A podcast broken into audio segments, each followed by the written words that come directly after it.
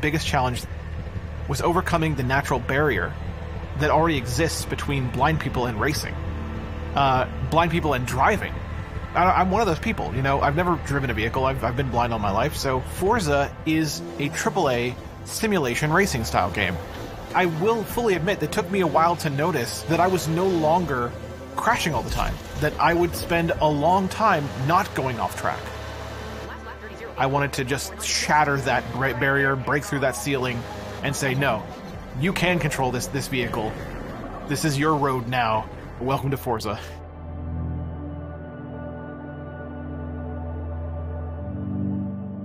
My name is Brandon Cole. I'm a professional accessibility consultant, uh, specifically a totally blind accessibility consultant. The basic description of what I do is I work directly with video game developers to take a look at their game and then help them turn that into an experience that is accessible to the totally blind uh, so they can have at least equivalent experiences to that of the sighted. There's, there's definitely a lot of challenges uh, with working on a racing game. Most blind people have been in vehicles but have never driven one that's who we have to design for. We have to design for people that, again, have never played, maybe never played a racing game before. We decided that we, we wanted to make this the most accessible Forza yet. I'm Neha Chintala. I'm a gameplay and accessibility producer over on Forza Motorsport, working at Turn 10 Studios. I won't say that it's been an, it's been an easy process. There's always an uphill battle to fight. We're trying to do things that no one has ever done before, and we are trying to balance that with all the other gameplay priorities. We really wanted to focus on just accessibility overall for our title and leverage all the tools and resources we had on our plate so that we could take this just to the next level. We really believed in the, the sentiment of working with our community um, from the very beginning. The idea was that we wanted to bring the racing experience to the blind player. I'm Todd Helsley. I'm the senior sound supervisor for Forza Motorsport. It's a simulation racing game, and so that means you're supposed to stay on track in between these sometimes very tight lines. You're trying to get around the track as fast as possible. So we knew from the get go we did not want to try to make this ourselves with the assumption that we were doing it correctly. So we brought in Brandon Cole. We got him integrated into the pipeline. We didn't want to just bring him in kind of every once in a while. Uh, we really wanted him to be integrated into the process. What I love about working with Brandon is he's is he's very candid in his feedback. So he will tell you right away if something's not working. Very close to being off track there, but I wasn't. I was there. Okay. Spoke too soon. As we were going through week to week and making kind of some incremental progress, but it still felt like it was still up in the air. And um, Brandon was making his trying to make his way around the track and we made a change and we, we noticed we were like wait he's he's staying on the line he's following this turn really really well and Brandon came back and he was like, "Wait, is wait, is it happening? You, is this really you are, happening right you now? are perfect yeah, right now. You're driving. You're perfect. Yeah. Oh, look at this turn, Brandon. When it did happen, at the same time, it was out of the blue. But I remember just genuinely being baffled at first, like, wait a minute, I'm not going off track. Wait a minute, I just made that turn. To get to a point where you're not crashing all the time, it felt, it felt like the the the gap had been bridged. That was that was that was a real, you know, I, I, talk about accessibility being breaking barriers, and that I think is the the point where the barrier broke. And we cruise to the end of the lap. Woo! Even watching Brandon go on the track for the very first time was a sight to see. Knowing that we had been able to make something that we had thought impossible possible um, was very cool. I think the centerpiece is the steering guide the steering guide will pan your car engine noise and your tire sounds to either left or right based on the direction you have to turn. There is our track limit cues, which gives you a kind of a, a beeping alert that lets you know you're nearing the edge of the track. Not necessarily that you're on it all the time. It's not a bad thing to be on the edge of the track all the time. Sometimes you have to be on the edge of the track. Sound design is huge, especially in the blind space. I mean, you can't see, you can hear the more information we can give the player, whether it's how fast you're going, what direction you need to go, it's completely new to the driving experience for any game, really. There's just so many features that combine together, and that's the thing. It's an amalgamation of, of, of a bunch of features that together make it blind accessible to us. I truly believe that we have a system that works. And in my shoes right now, playing this game, it is fun to race around the track. If we have other cars on track, it's fun to pass them up and, and hear that little acknowledgement that we did. I can honestly say that I've gotten first place in a race against AI opponents, and that felt fantastic. With our blind driving assists, because we have such a large suite of different cues that players may have never used before, there will be an experience of getting to know each of them and figuring out what works for you. I genuinely believe that everything is learnable. My encouragement to the blind community was give yourself time. It may not go exactly as you want it to at first, but you can learn the tracks based on the cues we have here. It might take a lot of learning to get there, but it, it really does work. Hey, other blind person, I offer you control. I offer you the opportunity to get into a vehicle of your choice, pick the track of your choice, and once you're on that track, the ability to drive it yourself, to take those turns at high speeds yourself, to go down those straightaways at high speeds yourself, to have full control over which direction you're steering, when you're braking, all of that I offer to you to do yourself. This is bringing the AAA racing genre to the blind community to the fullest.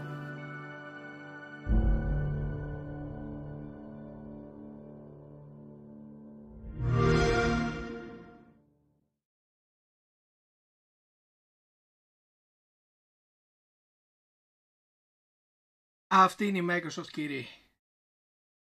Ναι θα κράξουμε. Ναι θα κατηγορήσουμε.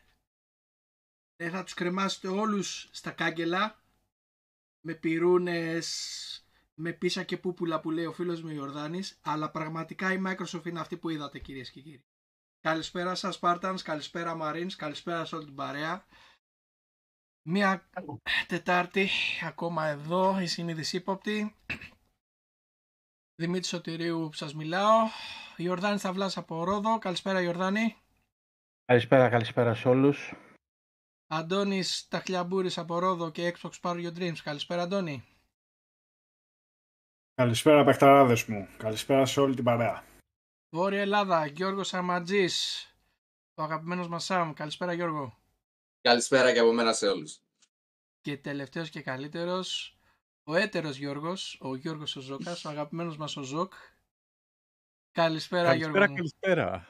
Και γιατί είσαι στη γωνιούλα σου εσύ μόνος σου; Έτσι, έτσι, Τι τιμωρία. έκανες; Είναι, τιμωρία. είναι τιμωρία γιατί έχω σβήσει το πρώτο μας το stream. Εκεί είναι. Η θέση του εκεί είναι. Α, του κάνουμε τις χάρες κάποια και τον βάζουμε στο κέντρο κάποιες φορές. Α, κανονικά η θέση του είναι εκεί. Εντάξει, Όταν ήμασταν μικροί στο σχολείο, τιμωρία στη γωνία δεν μας έβαζε η δασκάλα. Ακριβώς αυτό. Πόσο καιρό θα κρατήσει, να ξέρω το... Ε, αν ήταν Κοίτα, φέτο- όταν α, έχουμε καλεσμένο, παραδίδω Ναι. τη, τη θέση μου στον καλεσμένο, έτσι. Ως τιμή Ναι. Σένεκεν. Εκτιμώ, θα ελπίζω να τη γεμίζω αρκετά. Εντάξει. Τη γεμίσεις από εδώ και κάτω. Εδώ λίγο υστερείς, αλλά εντάξει, εδώ και κάτω είσαι καλά. Κοίτα και ο Δημήτρης τον φτάνει πάνω. Όχι ρε, έχει, μα- όχι μαλλί ο Δημήτρης, μην τον βλέπεις Εγώ έτσι. και- Πίσω, Κοίτα, ρε, μπροστά φίλε. βλέπω αρχίζει, μεγαλώνει έχω- το εδώ, στα πάει πλάγια, κούτελο, στα κούτελο, πλάγια. κούτελο. Ε, Το έχει καθαρό κούτελο. κούτελο. Στα πλάγια. Έτσι, έτσι. Για δώσε το Q, Δημήτρη. Λοιπόν, Spartans, δικό σας. Λοιπόν, παιδιά, καλησπέρα, καλή εβδομάδα. Καλό μεσοβδόμαδο βασικά. Ελπίζω να είστε όλοι καλά και υγιείς πάνω απ' όλα. Ε, να είστε δυνατοί, γιατί έρχεται, Η αποκάλυψη. έρχεται η αποκάλυψη, έρχεται το τέλος, μετανοείτε όλοι, εντάξει. Βγήκε το Redfall High και μετανοείτε. Αλλά αυτά θα τα Έτσι. πούμε μετά τον ε, Ζοκ. Γιώργο, να σε... Διαφορετικά, Ζοκ, το Spartans δεν είναι κάτι περίεργο, είναι ως το τιμής Master ε, Chief. για το Master Chief του Halo, έτσι. Ναι. Για να μην μπερδευόμαστε. Ναι. Ε, ναι, δεν έχουμε ούτε ασπίδες ούτε δόρια. Αλλά εντάξει, οκ. Σας κόψανε το budget, ποια είναι η κατάσταση. Έτσι, έτσι. λοιπόν, ε, Γιώργο, να σε καλωσορίσω και εγώ από την πλευρά μου. Ευχαριστούμε πάρα πολύ που μας έκανες την τιμή να έρθεις στην παρέα μας ε, σήμερα. Εγώ ευχαριστώ Ε, για την πρόσκληση. Χαρά μου. Ε, παρακολουθούμε τις προσπάθειές σου. Πολλοί μπορεί να μην σε ξέρουν, ε, ευκαιρία να σε μάθουν και να μάθουν και αυτά που κάνεις. Ε, γιατί δεν είναι μόνο... γυ- Είναι γύρω από το gaming, αλλά είναι και γύρω από το gaming και με καλό σκοπό και με ωραία πράγματα Ακριβώς. που δημιουργείται. Ε, μακάρι κάποια χρονιά να μπορέσουμε να μπούμε και εμείς σε αυτό, γιατί μας αρέσει πάρα πολύ. Λοιπόν, ε, παιδιά, ο Γιώργος Ζοκ. Ζόκας. Ε, ίσως τον ξέρετε από το Comedy Lab. Ίσως τον ξέρετε από το YouTube, από gaming ε, βίντεο. Ίσως τον ξέρετε από το μαραθώνιο gaming για το χαμόγελο του παιδιού.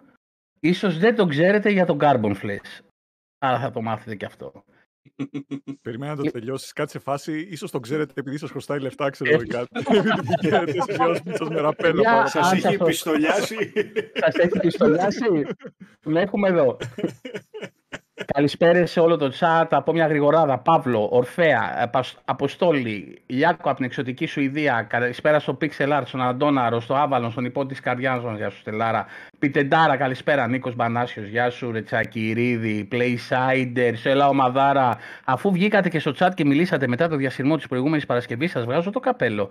Ε, καλησπέρα, Τάσο. Καλησπέρα, Κώστα. Καλησπέρα στο Φόκο, στον Αντρέα, στον Παναγιώτη, στον Κυριάκο, τον κουλήφι της καρδιάς μας. Ζαμπτίν, καλησπέρα. Όλη μέρα μαζί είμαστε. Ρε, Ζαμπτίν, δεν μας έχεις βαρεθεί πια.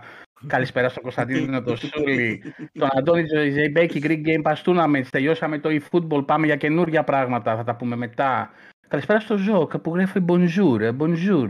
Καλησπέρα Πέρα στο Βασίλη τον Κοβάτσι, στο Σεμπάστιαν, στο Σόκου, στο Τζίμι, στον Αντώνη, τον Αλτούβα, το Σόκου. Καλησπέρα στην Δέσποινα ε, Ασουρία Λεγκολίνα. Πού είσαι, ρε παιδί μου; Πού είσαι; Καλησπέρα στο Βασίλη τον Xbox. Γεια σου, Ρεζόκ Πεχτούρα, μεγάλη ατομάρα. Καλησπέρα στο Καρδάσι Σίμω, κοίτα εδώ ρε φίλε, synthetic μόνο ρε φίλε. Έχει βγάλει, έχει κολλήσει την μπλούζα πάνω μου ρε φίλε. Και οι άλλοι είναι Μάκη, Νάσκα, Γιάννη Μπόκα, Γιώργο Αναστασίου, από παντού το ξέρετε, έτσι εννοείται. Λοιπόν, καλησπέρα, καλησπέρα. Λοιπόν, Γιώργο, λόγος δικός σου, να μας πεις λίγο το story σου γύρω από το gaming.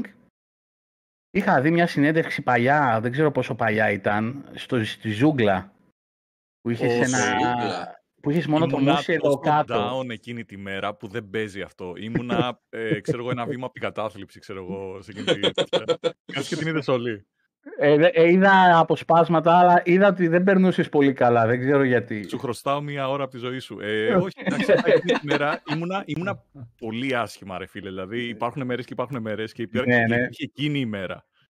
Ε, δεν θυμάμαι τι είχε γίνει συγκεκριμένα, αλλά ήμουνα εντάξει.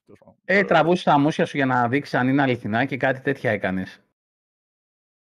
Ήμουνα ναι. νέος, έκανα λάθη. Ε, για να αλλάξει το θέμα συζήτησης όμως, ναι, ναι. τώρα που είδαμε το εισαγωγικό βίντεο αυτό για τα άτομα με προβλήματα όρασης, ε, ξέρετε ότι έχουμε actual ελληνικό παιχνίδι το οποίο δεν έχει γραφικά, παίζεται καθαρά με το audio και πλήτερα λέει ένα τυφλό άτομο θα έπαιζε όσο καλά ή και καλύτερα όσο μπορούμε να παίξουμε εμείς. Είμαι σίγουρος ότι θα έπαιζε καλύτερα. Γιατί αν στηρίζεται στην ακοή έχουν πιο ανεπτυγμένοι από εμάς. Yep. Δεν το ξέρω. Ούτε εγώ το ε, ήξερα. Λέγεται αποθεώρασης. Ωραίος ε, το φτιάχνει ένας τύπος που δεν θυμάμαι το όνομά του και τον φωνάζουμε όλοι ο ψηλός. Αυτό είναι και το handle του τέλος πάντων, είναι The Tall Guy. Ε, το έχει βγάλει εδώ και καιρό. Νομίζω το demo είχε βγει πριν 1,5 χρόνο και τώρα έχει κάνει release ή πάει να κάνει release. Θα το ψάξουμε, θα το δούμε. Καταρχήν συγχαρητήρια και μπράβο του, έτσι, για μια τέτοια κίνηση. Yep. Χίλια μπράβο. Και από όλα τα πράγματα το παιχνίδι είναι first person shooter. Και φίλε δουλεύει. Χωρίς δηλαδή, γραφικά. Δηλαδή, και actual, ναι. Και όντως καταλάβαινα το ότι πυροβολούσα και ότι πετύχαινα και το ναι. spatial audio ήταν πάρα πολύ καλό τέλος πάντων για το που κοιτάς. Το... Χίλια μπράβο, ειλικρινά, χίλια μπράβο. Να σε ρωτήσω έτσι κάτι αδιάκριτο, αν μπορείς να απαντήσεις. Πόσα FPS τρέχει το παιχνίδι; Πόσα FPS τρέχει το παιχνίδι; Πάνω από 9.000. 35 εκατοστά. Είναι και FPS, γι' αυτό. By the way, η φάση είναι ότι στο Unity ό,τι και να κάνεις, ε, νομίζω το cap που μπορεί να φτάσει σε FPS είναι 350 με την απλή έκδοση. Ναι, ναι. Όχι, απλώς είναι, είναι θέμα συζήτηση των ημερών τα FPS. Δηλαδή, ναι, πιο ναι, συχνά ναι. ακούω FPS την ημέρα μου παρά καλημέρα. Δηλαδή, είναι ε... γεια σου FPS, ε, γεια σου VRR, γεια σου HDMI 2.1, κάτι τέτοια ακούω όλη μέρα. Anyway, για πες μας, ρε George, για πες μας, ρε George, λίγο πώς ξεκίνησες, γιατί ασχολήθηκες και όλα αυτά που ασχολείσαι τέλος πάντων, να σε μάθει ο κόσμος καλύτερα. Ε, ουφ. Ε, προσπαθώ να συμπυκνώσω 13 χρόνια τη ζωή μου. Λοιπόν, ε, 13 χρόνια κάνω αυτό το YouTube το πράγμα ή το έκανα τέλος πάντων γιατί τώρα δεν υπάρχει ιδιαίτερος χρόνος. Ε, πριν ανέφερε ο Δημήτρης για τον 24ωρο μαραθώνιο για το χαμόγελο του παιδιού που γίνεται προς το τέλος του χρόνου, το οποίο είναι ένα ζωντανό event 24, 24 ωρών, όπου μαζευόμαστε γύρω στους 50 με 60 καλεσμένους, ε, παίζουμε παιχνίδια και μαζεύουμε χρήματα για το χαμόγελο του παιδιού, χρησιμοποιώντας τα πέντα ψήφια, το PayPal και το τραπεζικό λογαριασμό δεν νομίζω χρησιμοποιούμε. Νομίζω, όχι, PayPal νομίζω είχατε και τα πενταψήφια. Yep. Ναι, ναι. Ε, τα οποία είναι αυτά που χρησιμοποιεί το χαμόγελο όλου του χρόνου, το οποίο σημαίνει δεν περνάει τίποτα από εμάς. Ε, τον τελευταίο χρόνο μαζέψαμε 25.000 κάτι, δεν θυμάμαι το actual νούμερο, ή ήταν 26, τέλος πάντων κάπου εκεί. Ε, γενικότερα πάρα πολύ κουραστική φάση, αλλά ταυτόχρονα είναι πολύ rewarding. Εντάξει, Ε, βρίσκεις είναι- κάτι γωνίες σε κάτι πάρκινγκ και κοιμάσαι κανένα 45 λεπτό, έχω μάθει. Τον προηγούμενο χρόνο ε, δεν θυμάμαι αν κοιμήθηκα. Κοίτα, έχω κοιμηθεί δύο φορές. Η μία ήταν 40 λεπτά, που ήταν ακριβώς, ε, ήταν σε εκείνο που είχαμε κάνει στην teleperformance τέλος πάντων, που ήταν όσο έκανε speedrun ο κακός χαμός στο Resident Evil το 1. Ε, 40 και- λεπτά, ε. Ναι. Ε, στην πραγματικότητα, η δουλειά μου, ναι, μεν είναι παρουσιαστής και τα λοιπά, αλλά ε, literal είμαι ο τύπος που τρέχω για να κάνω τα πάντα γύρω-γύρω, ότι πάει στραβά, ότι... Πάντα έτσι πάει. Θυμάμαι ένα χαμόγελο του παιδιού που το είχαμε κάνει σε μαγαζί, το οποίο ακουγόταν ένα jitter στο μικρόφωνο. Ελπίζω αυτή τη στιγμή να μην ακούγεται jitter στο μικρόφωνο. όχι, Όχι, όχι. μια χαρά είμαστε. Χαίρομαι. Ε, μετά από δύο ώρες ψάξιμο, ε, βρήκαμε ότι ήταν ένα ψυγείο στην πίσω αποθήκη του μαγαζιού, το οποίο μόλις το βγάλαμε από την πρίζα, σταμάτησε το jitter. Έλα ρε φίλε. Ε, Τέλειος. αλλά εντάξει. Ωραία. Και μια που πιάσαμε το μαραθώνιο, πώς σου ήρθε η ιδέα, ε, πώς το ξεκίνησες, γιατί το ξεκίνησες, ή, ε, πώς έγινε όλο αυτό το πράγμα, πώς γεννήθηκε ο μαραθώνιος. Γιατί είναι, νομίζω ήταν η ένατη, ποια ήταν η ένατη χρονιά, ήταν φέτος ή η δέκατη; Ε, κλείσαμε δεκαετία. Δεκαετία, δέκα χρόνια, Μπράβο, ναι. μπράβο. Δέκα χρόνια. Πώς ξεκίνησε Ε, όλο αυτό το concept. Βρίζουμε στο, στην εκπομπή καταρχάς. Ε, άσχετη Ε, ερώτηση, αλλά Ε, καταλαβαίνω. είμαστε PEGI 8. PEGI 8. Ωραία. Ε, τα χαιρετίσματα μου στην Πέγγι τη μοναδική μου αγάπη. Ξέρω ότι έχετε κάνει 35.000 φορές αυτό το αστείο, αλλά ναι, ναι, ναι, ναι, ναι. δεν το έχω κάνει εγώ. Ω, Ε, τάφα λοιπόν, μου. Πάμε. ωραία. Ε, καταρχάς, ε, πιστεύω ότι σαν gamers ε, δουλεύουμε σε άλλο επίπεδο από τώρα, ε, όταν λέω κακο- κανονικούς ανθρώπους, ακούγεται λίγο λάθος. Ε, από το μέσο όρο, τέλος πάντων, ε, των ανθρώπων που κινείται γύρω μας. Αυτό σημαίνει ότι ε, όταν έχεις ένα άτομο, να το ξεκινήσω έτσι, όταν έχεις ένα άτομο που στον ελεύθερο χρόνο του, έστω ότι παίζει- παίζει League of Legends, στον ελεύθερο χρόνο του τσεκάρει που είναι ο χαρακτήρας του και τον χειρίζεται, τσεκάρει τον αντίπαλο χαρακτήρα, τσεκάρει τι build θα κάνει, τσεκάρει το map, τσεκάρει πόσα λεφτά έχει βγάλει, τσεκάρει να κάνει last hit, ε, φίλε, όταν κάνεις αυτό το multitasking είναι 8 ώρη δουλειά. Και αυτό το κάνεις για χόμπι. Οπότε μόνο και μόνο αυτό σου δίνει, ας πούμε, ένα... Τέλος πάντων, ε, μια διαφορετική Αβαντάζ. προοπτική για την ανθρωπότητα. Ε, Συν ότι όσο μεγαλώνεις συνειδητοποιείς το πόσο δύσκολο είναι α να βρεις χρόνο για να κάνεις κάτι διασκεδαστικό είναι... Δεν θέλω να πω ότι μας κρατάει νέους στο... τα παιχνίδια γιατί ακούγομαι τόσο boomer που εντάξει. Σαρανταρίζω σε 20 μέρες και φαίνεται ίσως. Ε, οπότε Αλλά όταν είσαι, μια χαρά είσαι. Τι να πούμε εμείς που τα Δεν θα περάσαμε. ρωτήσω, Έλα. ξέρω ότι είναι Γι' παγίδα. αυτό το λέω. Συνέ- Συνέχισε. Συνέχισε. Ε, οπότε ναι, θεωρώ ότι ε, επειδή πιάνει και πολλές ηλικίες, είμαστε πιο ευαισθητοποιημένοι και ταυτόχρονα είμαστε άτομα τα οποία μας αρέσει ίσως να πιέζουμε λίγο περισσότερο τον εαυτό μας, ε, το έκανα έτσι, το, το τερνώ μετά το ωφελή μου. Γιατί το μεγαλύτερο πρόβλημα είναι ότι υπάρχουν ενεμέν ιδέες ε, σε communities, από την άλλη χρειάζεται κάποιο άτομο απλά να σηκώσει τα μανίκια ε, και να actually κάνει το πράγμα. Χρόνος, χαμ- Γιώργο, παντού ο χρόνος είναι το πρόβλημα. Yep. Και, δηλαδή είπες ρε παιδί μου, okay, με το χαμόγελο του παιδιού είχες κάποια σχέση εσύ πριν, ασ- πριν με αυτό ή απλά βρήκες ένα, ένα, έναν οργανισμό όπου ήθελες να βοηθήσεις; Ε, δεν είχα καμία επαφή. Ε, το μόνο. Θα φανεί ηλίθιο τώρα, αλλά τέλος πάντων, bear with me. Ε, το λογότυπό τους ε, έμοιαζε με το λογότυπό μου τότε. Μόνο που το δικό τους ήταν άσπρο, ήταν και τα δύο τέλος πάντων. ε, Ναι. Σαν smiley face τέλος πάντων. Και Οπότε έστειλα εκεί συγκεκριμένα πέρα. αυτό που σου έχω βάλει πάνω αριστερά. Ε, εν τω μεταξύ, εγώ το έχω χάσει, δεν το έχω κάνει σαν αρχείο. Θα σου στείλω, Δεν το ξέρω έχω, καν το που έχω είναι. φτιάξει PNG. Θα σου Εμείς τα στείλω. έχουμε όλα. Ξέρουμε που μένεις, τι κάνεις, τι τρως, πώς κοιμάσαι, όλα τα πάντα.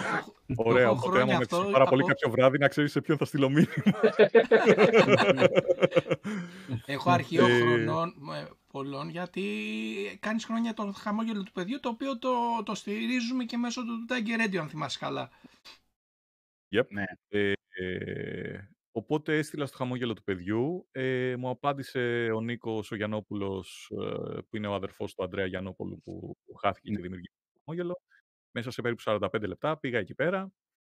Ε, λέω καλησπέρα. Ε, θέλω να κάνω ένα 48ωρο μαραθώνιο για το χαμόγελο του παιδιού. Εγώ θα παίζω παιχνίδια. Ε, θα κάνουν donate οι θεατές. Αυτό, pretty much. Με κοιτάει ο Νίκος μου λέει, ε, ας ξεκινήσουμε από τις, απ' τις 24 ώρες και βλέπουμε λίγο μετά, το οποίο ήταν η καλύτερη επιλογή η οποία έχει Ε, πάρθει έγινε ποτέ. 10 χρόνια. Η, αλή- η αλήθεια είναι ότι το 48ωρο είναι λίγο too much και ειδικά με όλη αυτή την πίεση από πίσω και να διαχειριστείς ταυτόχρονα και το stream. Δεν είναι ότι κάθεσαι σπίτι μόνος σου και παίζεις που λες 48 ώρε με στην ησυχία θα τα αντέξω. Yep. Είναι και όλα τα υπόλοιπα. Ναι, γιατί οι streamer, οι καλεσμένοι έχουν ένα timetable. Δηλαδή θα παίξουν δύο ώρες, πόσο, τρεις, τέσσερις και εσύ όμως πρέπει να είσαι εσύ εκεί απίκο, έτσι. Ε, για ό,τι ναι. συμβαίνει. Κοίταξε, πάνω κάτω το έχω κάνει τόσες φορές που ξέρω ακόμα και το πότε θα είναι τα τεχνικά προβλήματα. Που είναι Α. μετά από τα πρώτα 20 Ωραίος. λεπτά, για να μην μπορείς να κλείσει το stream και να τα διορθώσεις και να, να μην υπάρχει επιλογή του restart. Εκεί Μμ. πέρα ξεκινάνε και λύνονται γύρω στη μία ώρα, μία ώρα και ένα τέταρτο και μετά. Και εσύ ως έφτασες στα 10 χρόνια και μακάρι σου εύχομαι να φτάσεις και τα 50 χρόνια να το κάνεις. Γιατί Ε, είναι, είναι ευχαριστώ. μοναδικό. Ε, δείχνει και μια άλλη πλευρά των gamers, Ναι. ε, η οποία πολλοί δεν την ξέρουν. Έχω συναντήσει και μέσω του Xbox Ελλάς και των εκπομπών ανθρώπους gamers τόσο ευαισθητοποιημένους με τα γύρω τους, όταν τους βλέπεις στην οθόνη να παίζουν, δεν, δεν το καταλαβαίνεις. Δηλαδή, ε, είναι, α- είναι, είναι απίστευτο το πόσο ωραίο community είναι. Ειδικά αυτοί που στριμάρουν κιόλας και έρχονται σε επαφή με κόσμο. Εντάξει, υπάρχουν εξαιρέσεις παντού έτσι, δεν το συζητάω. Ε, δείχνουν ότι ένας gamer δεν είναι απλά ένας τύπος που κάθεται μπροστά στην οθόνη και δεν έχει ζωή, όπως λέγαν κάποτε. Έτσι. Έχει ζωή και έχει πολύ μεγάλη ζωή και πολύ δύσκολη ζωή. Εν τω μεταξύ, τώρα που το είπες αυτό, δεν ξέρω πώς να νιώσω με την έννοια ότι ε, το αρχικό concept ε, είναι ότι όταν έχεις communities, έχεις κάποια άτομα τα οποία φαίνονται, δηλαδή εκπροσωπούν ε, όχι μόνο τον εαυτό τους, αλλά και το υπόλοιπο community, με την έννοια ότι ε, είτε τα καλώς κείμενα, είτε τα κακώς κείμενα αντίστοιχα τέλος πάντων. ναι, ναι, ναι. Ξέρουμε όλοι γιατί μιλάμε, οκ. Ε, τέλεια. ναι, ναι. Ε, ταυτόχρονα όμως, ε,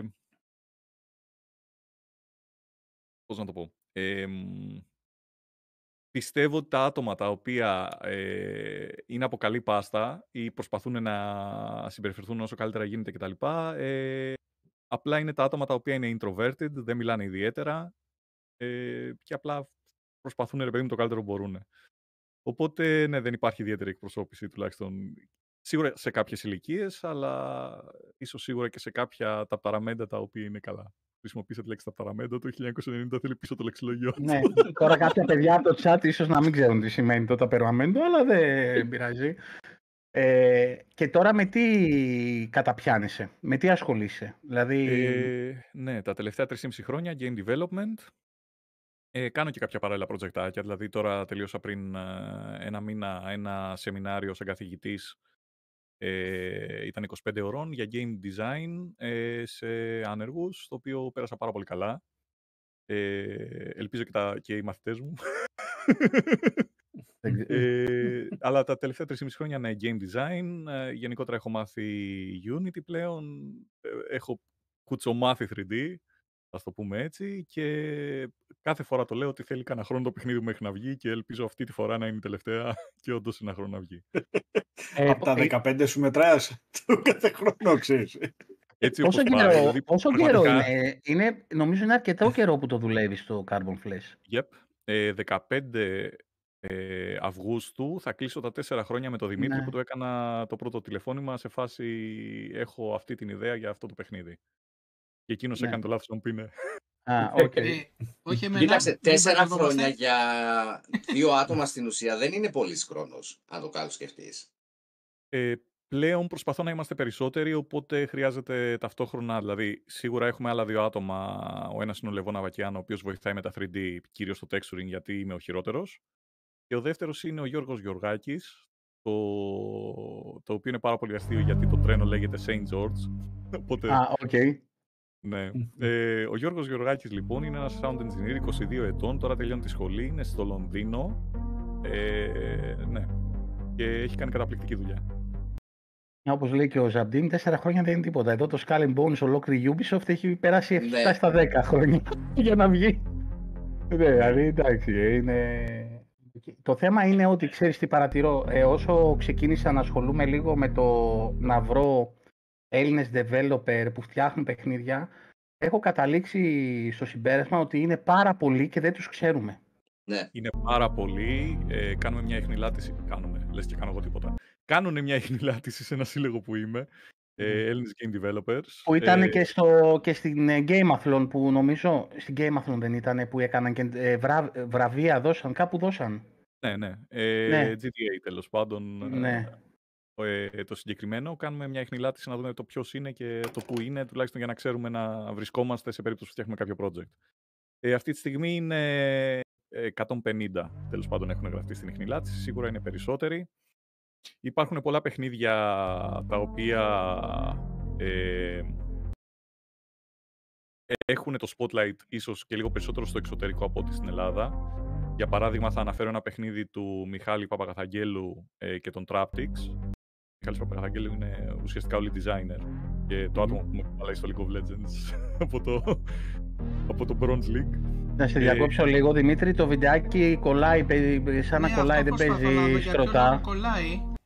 Ωραία, δες το. Άμα είναι βγάλ το και δες το και ξαναβάλ το. Ναι. Ναι, είσαι Γιώργος, συγγνώμη. Ε, no worries, δεν πειράζει. Ε, δείξτε τη φάτσα μου, είμαι το ίδιο άσχημος με το παιχνίδι, ξέρεις. Έλα. Ε, εν τω μεταξύ, κοιτάω το παιχνίδι, έχει αλλάξει τόσο πολύ από τότε. Τέλος πάντων, ε, τι λέγαμε, για το Μιχάλη. Ναι, ε, ο Μιχάλης με τους Traptics ε, είναι μια ομάδα κάθετος εταιρεία η οποία έχει βγάλει πολλά παιχνίδια, έστω και αν δεν φαίνεται, σε πολλά από αυτά, δηλαδή μπορεί να έρθει κάποιος πελάτης και να σου πει θέλω να φτιάξει το τάδε παιχνίδι. Ο Μιχάλης το φτιάχνει, δεν βάζει το όνομά του, αλλά πουλάει το παιχνίδι σε, στον ενδιαφερόμενο που ουσιαστικά του έδωσε τα χρήματα για να το βγάλει. Αυτό μπορεί να είναι mobile game, μπορεί να είναι κάτι μεγαλύτερο σε PC. Α, Το οκ. τελευταίο τους παιχνίδι, το οποίο κυκλοφορεί σε δύο μήνες. Καλά, σας έχω πάρει αμπάριζα. Δώσε, Συγγνώμη. δώσε, δώσε, μαθαίνουμε μόνο, πράγματα. δώσε. μα- Ε, Μαθαίνουμε ίσα, ίσα. πράγματα. Δεν μιλάμε Ωραία. κι εμείς, ακούμε. ναι, ναι, ναι. Ε, το παιχνίδι λέγεται Homeseek. Το seek δεν είναι S-I-C-K, πώς λέμε άρρωστος. Είναι S-E-E-K. Αναζήτηση. Ναι, είναι λογοπαίγνιο πάνω στη λέξη homesick, αλλά ουσιαστικά είναι σαν το παιχνίδι Frostpunk, δηλαδή ελέγχεις resources και survivors, OK. από ψηλά τέλος πάντων ε, God mode, και είναι σε έναν κόσμο που θυμίζει πάρα πολύ Mad Max ή Fallout. Μ' αρέσει. Είναι, είναι Πώς πάρα πολύ αποκαλύπτει ωραίο. δηλαδή, έτσι. Yep. Είναι σε έναν κόσμο που έχει τελειώσει το νερό. Ε, γενικότερα το συγκεκριμένο παιχνίδι, ας πούμε, το ανέφερα σαν παράδειγμα γιατί ήταν το πρώτο παιχνίδι. Ε, ελπίζω να αυτή τη στιγμή να μην με βλ- βλέπει ούτε ο Μιχάλης ούτε η γυναίκα του, γιατί θα φάω ξύλο. Είναι το πρώτο παιχνίδι, το λέω εγώ όμως, ε, το οποίο εμφανίστηκε στην Backsyst πριν ε, μερικούς μήνες. Το οποίο σημαίνει Αμερική, μεγάλο, ε, από τα μεγαλύτερα events, ε, booth, κανονικά, τα πάντα όλα. Ε, δυστυχώς στην Ελλάδα έχουμε ένα κακό συνήθειο να λέμε την ε, πρόταση ελληνική προσπάθεια. Ένα. Ένα. Εγώ συνηθίζω. Είναι το μόνο, όλα τα Όχι υπόλοιπα. κανένα εκατομμύριο. Ε, υπάρχει η ατάκα ελληνική προσπάθεια. Δεν ξέρω ποιος την έγραψε, αλλά πρέπει να το πέσει στο χέρι. δηλαδή, πόσες φορές το έχω διαβάσει και πόσες φορές, εντάξει, δεν ξέρω αν το έχω πει ποτέ σε κανένα βίντεο μου, από την αλήθεια. Τέλος πάντων, καταλαβαίνω ότι ε, σίγουρα το budget, το οποίο μπορούμε να το συζητήσουμε και αυτό λίγο αργότερα, επιγραμματικά θα το πω. Το budget το οποίο έχουμε στην Ελλάδα είναι υποδεκαπλάσιο από οποιοδήποτε budget σε παιχνίδι εξωτερικού. Οπότε έχουμε συνηθίσει π.χ. τα γραφικά να είναι λίγο άσχημα να από εδώ να από εκεί. Η ατάκα όμως ελληνική προσπάθεια, ε, επειδή την γράφουν όλοι σε κάθε παιχνίδι το οποίο ε, είναι από την Ελλάδα, ε, έχει καταντήσει meme. Δηλαδή, ας πούμε, με το, με το Μιχάλη, ας πούμε, όταν παίζουμε League of Legends, σε περίπτωση που πάει και στουκάρει πουθενά το χαρακτήρα του, του λέω μια πολύ καλή ελληνική προσπάθεια, ας πούμε, και γελάμε. Ε, παιδιά, υπάρχουν πολύ χειρότερα παιχνίδια και σε γραφικά και σε gameplay και οτιδήποτε. Ε, υπάρχει πολύ... Προσπαθώ να βρω καλύτερη λέξη από το μικροσκοπική και το πάρα πολύ ελάχιστη. Τέλος πάντων, ε, βοήθεια από οποιοδήποτε... Ε, εντάξει, όχι μόνο χρηματική, αλλά τα πάντα όλα. Δηλαδή, ούτε πληροφορία μπορείς να βρεις στην Ελλάδα, ούτε τίποτα. Τέλος πάντων, είναι ήρωες τα άτομα τα οποία έχουν καταφέρει και έχουν κρατήσει τα τελευταία 10 χρόνια και τώρα βλέπουμε κάποιες αξιόλογες προσπάθειες όπως π.χ. το Homesick, το παιχνίδι Σελήνη, το οποίο κυκλοφορεί ο Αντρέα. Ναι, ναι. Ξεχνάω κάθε φορά το επώνυμό του. Τον Ε, είχαμε και εδώ τον Αντρέα. Και την επόμενη εβδομάδα έχουμε άλλον έναν Έλληνα developer. Άντε, ποιον έχεις; Ε, τον Πανορμίτη το Ροδίτη. Ροδίτης, κάτι μου λέει το επώνυμο. Ε, φτιάχνουν παιχνίδι σε Unreal. Όλοι. Θα είναι την επόμενη, ναι, θα είναι την επόμενη Τετάρτη εδώ στην εκπομπή. Ροδίτης. Δεν είναι αυτός που είχε φτιάξει το, το Lovecraftian. ε, Όχι, ε, όχι. Φτιάχνει ένα ε, multiplayer σε φάση horror. Ε, Ένα survival ε, Souls-like. Souls-like. Χμ. Τρελό οκ. πάντρεμα. Θα τα πούμε την επόμενη εβδομάδα αυτά όμως, να παρακολουθήσει την εκπομπή, μπορεί να μην το ξέρετε. Αποκλείται, θα τον έχω δει και αν δεν τον έχω δει θα τον δω την Κυριακή. είναι, από, είναι από την Ρόδο, είναι από τη Ρόδο το παιδί εδώ. Ε, Ωραία. και είναι, είναι μια ομάδα τριών, αν δεν κάνω λάθος, ε, ανθρώπων οι οποίοι ε, ο ένας είναι στο Λονδίνο, ο άλλος στην Αθήνα, κάπως έτσι είναι λίγο περίεργα κι αυτοί. Πώς είναι μοιρασμένοι. Εν τω μεταξύ το chat λέει Ροδίτη στο Xbox Hellas, περίεργο μου φαίνεται. Ναι, γιατί εγώ είμαι από τη Ρόδο, εδώ είμαι στη Ρόδο, ο Αντώνης είναι στη Ρόδο, γι' αυτό λέει Ροδίτης. Αλλά ε, αυτός είναι και, και Ροδίτης, είναι και το επίθετο και το τόπος του. Ε, ο προγραμματιστής μου είναι στοιχείο, ο Δημήτρης. Ε, Μπορώ Ναι. δεν έχω άλλες άκρες. Αυτό είναι το κοντινότερο που μπορώ να σου βρω. Γενικώς ναι. είμαστε μια ελληνική προσπάθεια όλοι. Είμαστε μια ελληνική προσπάθεια. Έτσι, και- έτσι. Οκ, Αμυγός και ελληνική. Σε τι στάδιο βρίσκεστε τώρα; Το παιχνίδι, παιδιά, του Γιώργου, του Ζοκ, ε, λέγεται Carbon Flesh. Το έχουμε βάλει και στο community το Steam, το link. Να το δείτε. Ε, βάλτε το στο wishlist, γιατί να μην το βάλετε. Ε, Καλό είναι. Να μην το βάλετε σε περίπτωση που δεν σας ψήνει. Θέλω καθαρά τα metrics μου για να ξέρω. Βάλτε τι το κάνω. γιατί είναι ελληνική προσπάθεια, είπαμε. Έτσι. ε, Carbon Flash. Και για σε τι στάδιο βρίσκεται και βασικά τι αφορά το παιχνίδι, έτσι λίγο οι περισσότεροι να το Λοιπόν, γνωρίσουν. ε, σε τι στάδιο βρίσκεται, στο στάδιο που κλαίω κάθε μέρα. ε, λοιπόν, ε, είμαι λίγο κρυπτικός για το παιχνίδι, είναι- είναι η αλήθεια. Ό,τι μπορείς. Ε, γιατί χρησιμοποιώ κάποιους μηχανισμούς ε, οι οποίοι τους έχουμε ξαναδεί σε άλλα παιχνίδια. Το παιχνίδι το θεωρώ time management, έστω κι αν... Ε, τέλος πάντων, πώς να το πω και... Όχι, θα το πω χήμα. Λοιπόν, χειρίζεσαι ένα χαρακτήρα, έχει ξυπνήσει από κόμμα, το σώμα του και το πνεύμα του είναι κατεστραμμένα εντελώς γιατί σεναριακοί λόγοι. Μμ. Ωραία. Έχει πέντε μέρες για να βγει από το τρένο φυλακή που είναι, αλλιώς πεθαίνει. Και αυτό ήταν το chapter 1 ή ολόκληρο το παιχνίδι όταν είχα ξεκινήσει να το φτιάχνω και τώρα έχει άλλα τέσσερα chapters. Να χαρώ εγώ. Ε, Μάλιστα. οπότε, ναι. Ε, ε, γίνεται gameplay- πάνω σε ένα τρένο, έτσι. Είναι ένα τρένο το οποίο κινείται από ό,τι κατάλαβα. Σωστά. Ε, το τρένο λέγεται St. George's Pier, το οποίο είναι πάρα πολύ αστείο γιατί εγώ Γιώργος, το τρένο Γιώργος και ο Γιώργος Γεωργάκης. Ναι, ναι, ναι, ναι. ε, Άρα στο τέλος όχι έχει Γιώργος και δράκο. Μάγαμα. Το τέλος έχει δράκο. Μην δίνεις spoiler, δε. Σχέδια. Υπήρχε τέλος- κανένα στα σχέδια. Δεν έγινε τελικά. Στο τέλος έχει Ε, δράκο. Ναι, ε, αυτό όσον αφορά το, το gameplay γενικότερα είναι ότι είναι ένας άνθρωπος που προσπαθεί να φτιάξει τη ζωή του κάτω από δύσκολες συνθήκες. Πώς να το δεις Μάλιστα. και έτσι, ας πούμε. Και Είναι υπολογίζεται sci-fi σε ένα χρόνο σε PC. PC και θα θέλαμε και για κονσόλες. Αλλά αυτό θα εξαρτηθεί από το αν θα βρούμε publisher, γιατί συνήθως ε, είναι μέσα στο publisher deal το αν θα γίνει port ή όχι. Έχετε κάνει κάποιο fan να μαζέψετε χρήματα τύπου Kickstarter ή τίποτα τέτοιο; Ε, όχι, δεν Είναι θα όλα- ήθελα να πάμε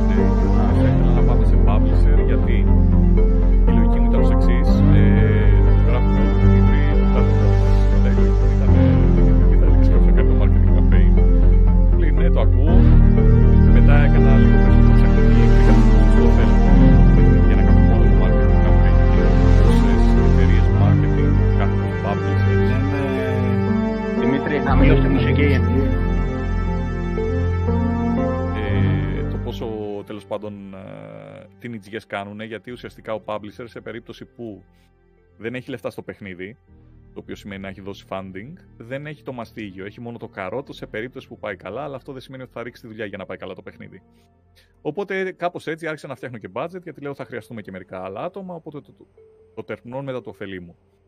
Το θέμα είναι, όταν πιτσάρει ένα publisher, αυτό που του πιτσάρει είναι κάτι που λέγεται vertical slice. Δηλαδή, μπορεί να είναι ένα demo τέλος πάντων 5 λεπτών ή 3 λεπτών ή οτιδήποτε, το οποίο έχει αρχίσει η κάμερα μου να ξεφουξάρει ποια είναι η κατάσταση.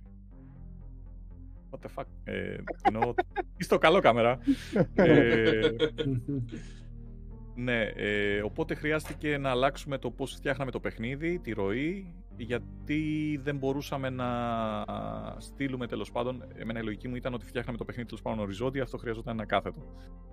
Και καλώς κακό για να δείξουμε όλους τους ε, μηχανισμούς, έπρεπε να αλλάξει εντελώς ε, η ροή της. Ε, ε, του όλου production. Το οποίο μας. Ε, εντάξει, μας ε, κατέστρεψε λίγο. Τουλάχιστον εμένα σίγουρα. Εννοείς σα καθυστέρησε, σας πήγε πίσω; Σωστά. Γιατί μερικά πράγματα θέλαμε να τα φτάσουμε μέχρι ένα σημείο. Γενικά το game development είναι αυτό που λέμε iteration. Δηλαδή κάνεις κύκλους γύρω από την ουρά σου μέχρι που κάτι κλικάρει και συνεχίζεις ναι. τέλος πάντων για να κλικάρουν όλα. Ε, οπότε, ναι, σενάριο ναι, είναι δικιά σου ιδέα όλη, δηλαδή το σενάριο, το concept και όλα αυτά; Yep. Ε, δεν έχω να πω πάρα πολλά για το ναι, σενάριο. Ναι, δεν θέλω να πω να μου πεις για το σενάριο. Ξύπνησες ένα ωραίο πρωί και λες, ωραία, θα φτιάξω παιχνίδι. Ακριβώς αυτό, αλλά επί 3,5 χρόνια. Α, οκ. Ότι την πρώτη φορά ε, για το game development είχε πάει ως εξής. Είχα βρεθεί με ένα φιλαράκι από ένα RPG forum, ο οποίος ήταν game developer. Μου είχε πει την ατάκα If you can't code, if you can't code or can't draw, get the F out. Ότι και καλά πρέπει ναι, αυτή η Ναι, ναι. Ε, το είχα πάρει κατάκαρδα. Ε, τέσσερα χρόνια μετά έκανα μία ε, ομιλία σε ένα event και έτυχε να είμαι μπροστά από ένα μπάνερ ενός παιχνιδιού που είχε δουλέψει ένας Έλληνας. Ο αδερφός του Έλληνα του στέλνει το βίντεο ότι «Α, κοίτα το μπάνερ σου είναι εκεί». Ο αδερφός του Έλληνα κάθισε και άκουσε την, ε, πώς τη λένε, την ε, ομιλία. Μου στέλνει μήνυμα ενώ γύριζα από μπάνιο. Παιδιά, ναι, είναι τόσο random η φάση. Ε, μου λέει καλησπέρα, ε, είμαι game developer, ε, δουλεύω στον Καναδά, θα έρθω σε ένα μήνα στην Ελλάδα, ψήσου να πάμε να πιούμε ε, τσίπουρα. Ήμουν σε φάση ok. Ε, βγαίνουμε, μου λέει πότε θα φτιάξεις παιχνίδι; Του λέω θα ήθελα, αλλά δεν είναι το πράγμα το οποίο θα μπορούσα να κάνω. Μου λέει δουλεύω σε αυτό το industry 20 χρόνια, ξέρεις ακριβώς τι λες, ξέρεις ακριβώς ε, το Εντάξει, μερικά πράγματα δεν ξέρεις πώς δουλεύουν, αλλά πιστεύω ότι μπορείς να το κάνεις.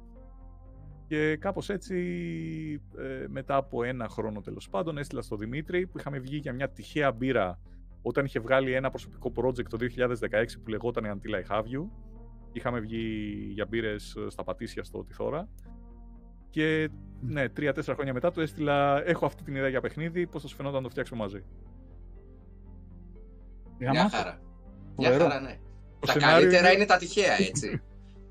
το σενάριο παίζει να είναι πιο streamlined και να βγάζει περισσότερο νόημα από αυτό που έζησα για να φτιάξω το παιχνίδι. Ρε φίλε, όμως για να ακούμε πάντα συνέχεια ότι όλες οι μεγάλες ιδέες ξεκινούν από ένα έτσι. Δηλαδή, ε, από ένα μια... τσίπουρο, από ένα καφέ, από μια τυχαία γνωριμία. Καλά, συνήθως ξεκινάνε σε γκαράζ, αλλά πέρα από αυτό. Ε, ναι.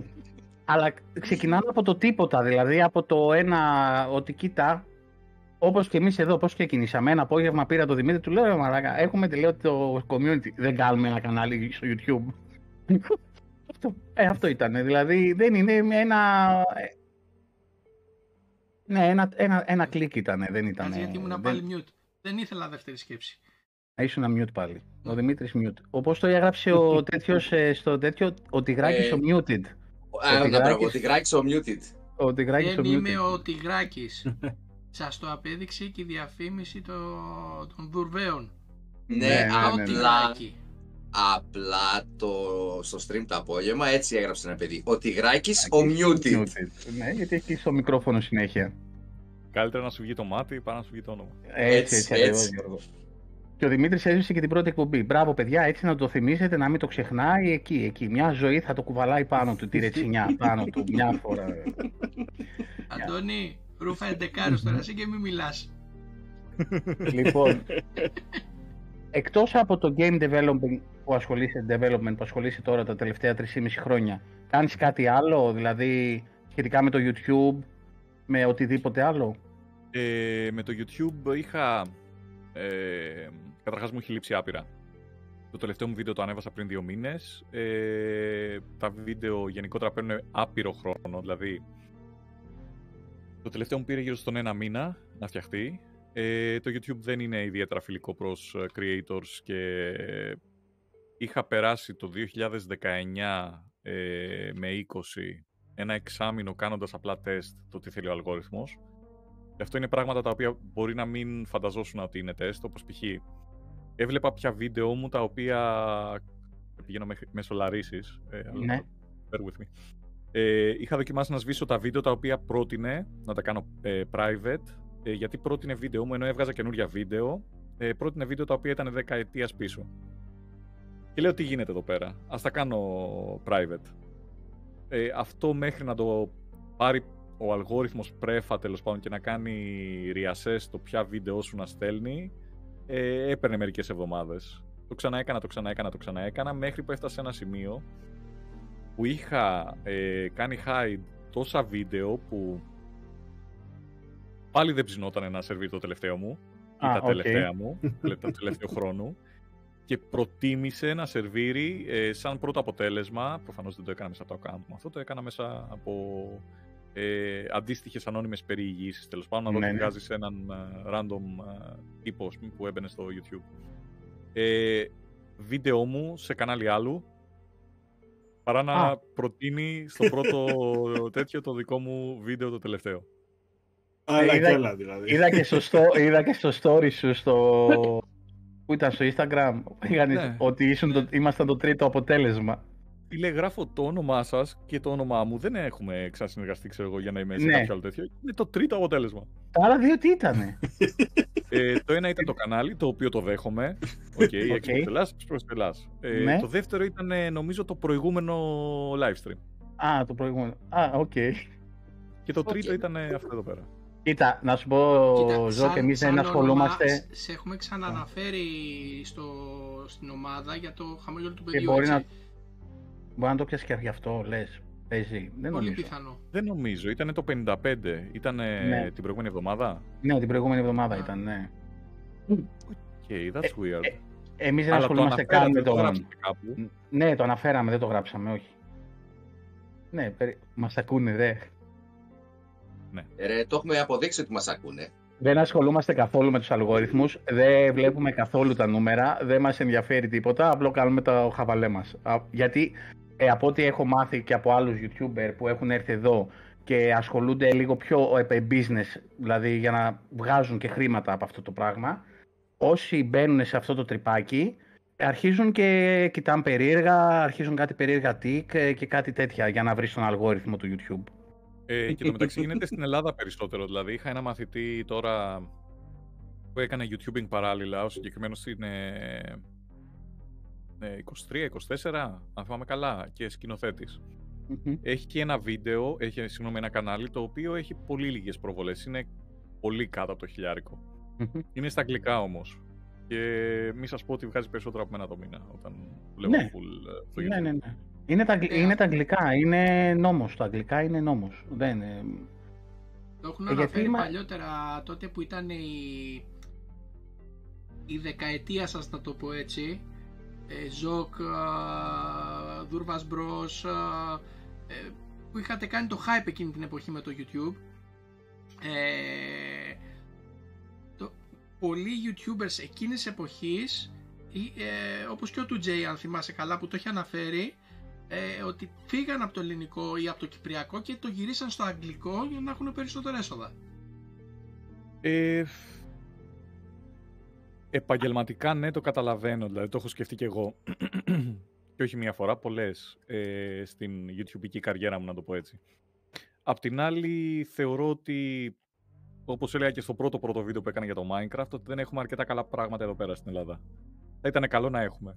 Οπότε το challenge τέλος πάντων είναι ταυτόχρονα να κάνεις κάτι καλό, το οποίο δεν είναι καλό μόνο για εσένα, είναι για αρκετό κόσμο. Δηλαδή αυτό κάνεις όταν εκπροσωπείς ένα community, όταν δίνεις πληροφορίες σε ένα community τέλος πάντων. Ωραίο αυτό που λες, ρε Γιώργο. Ωραίο αυτό που λες. Μπράβο. Και ταυτόχρονα το κάνεις να δουλεύεις σε επιχειρηματικό επίπεδο ιδανικά, εκτός σε περίπτωση που, ξέρω εγώ, είσαι ε, επενδυτής ή κάτι, ξέρω εγώ, στο Dragon's Den και ναι. σου τα λεφτά από τα, από τα θεωρείς, θεωρείς τον YouTuber επάγγελμα; ναι, μπορεί να γίνει.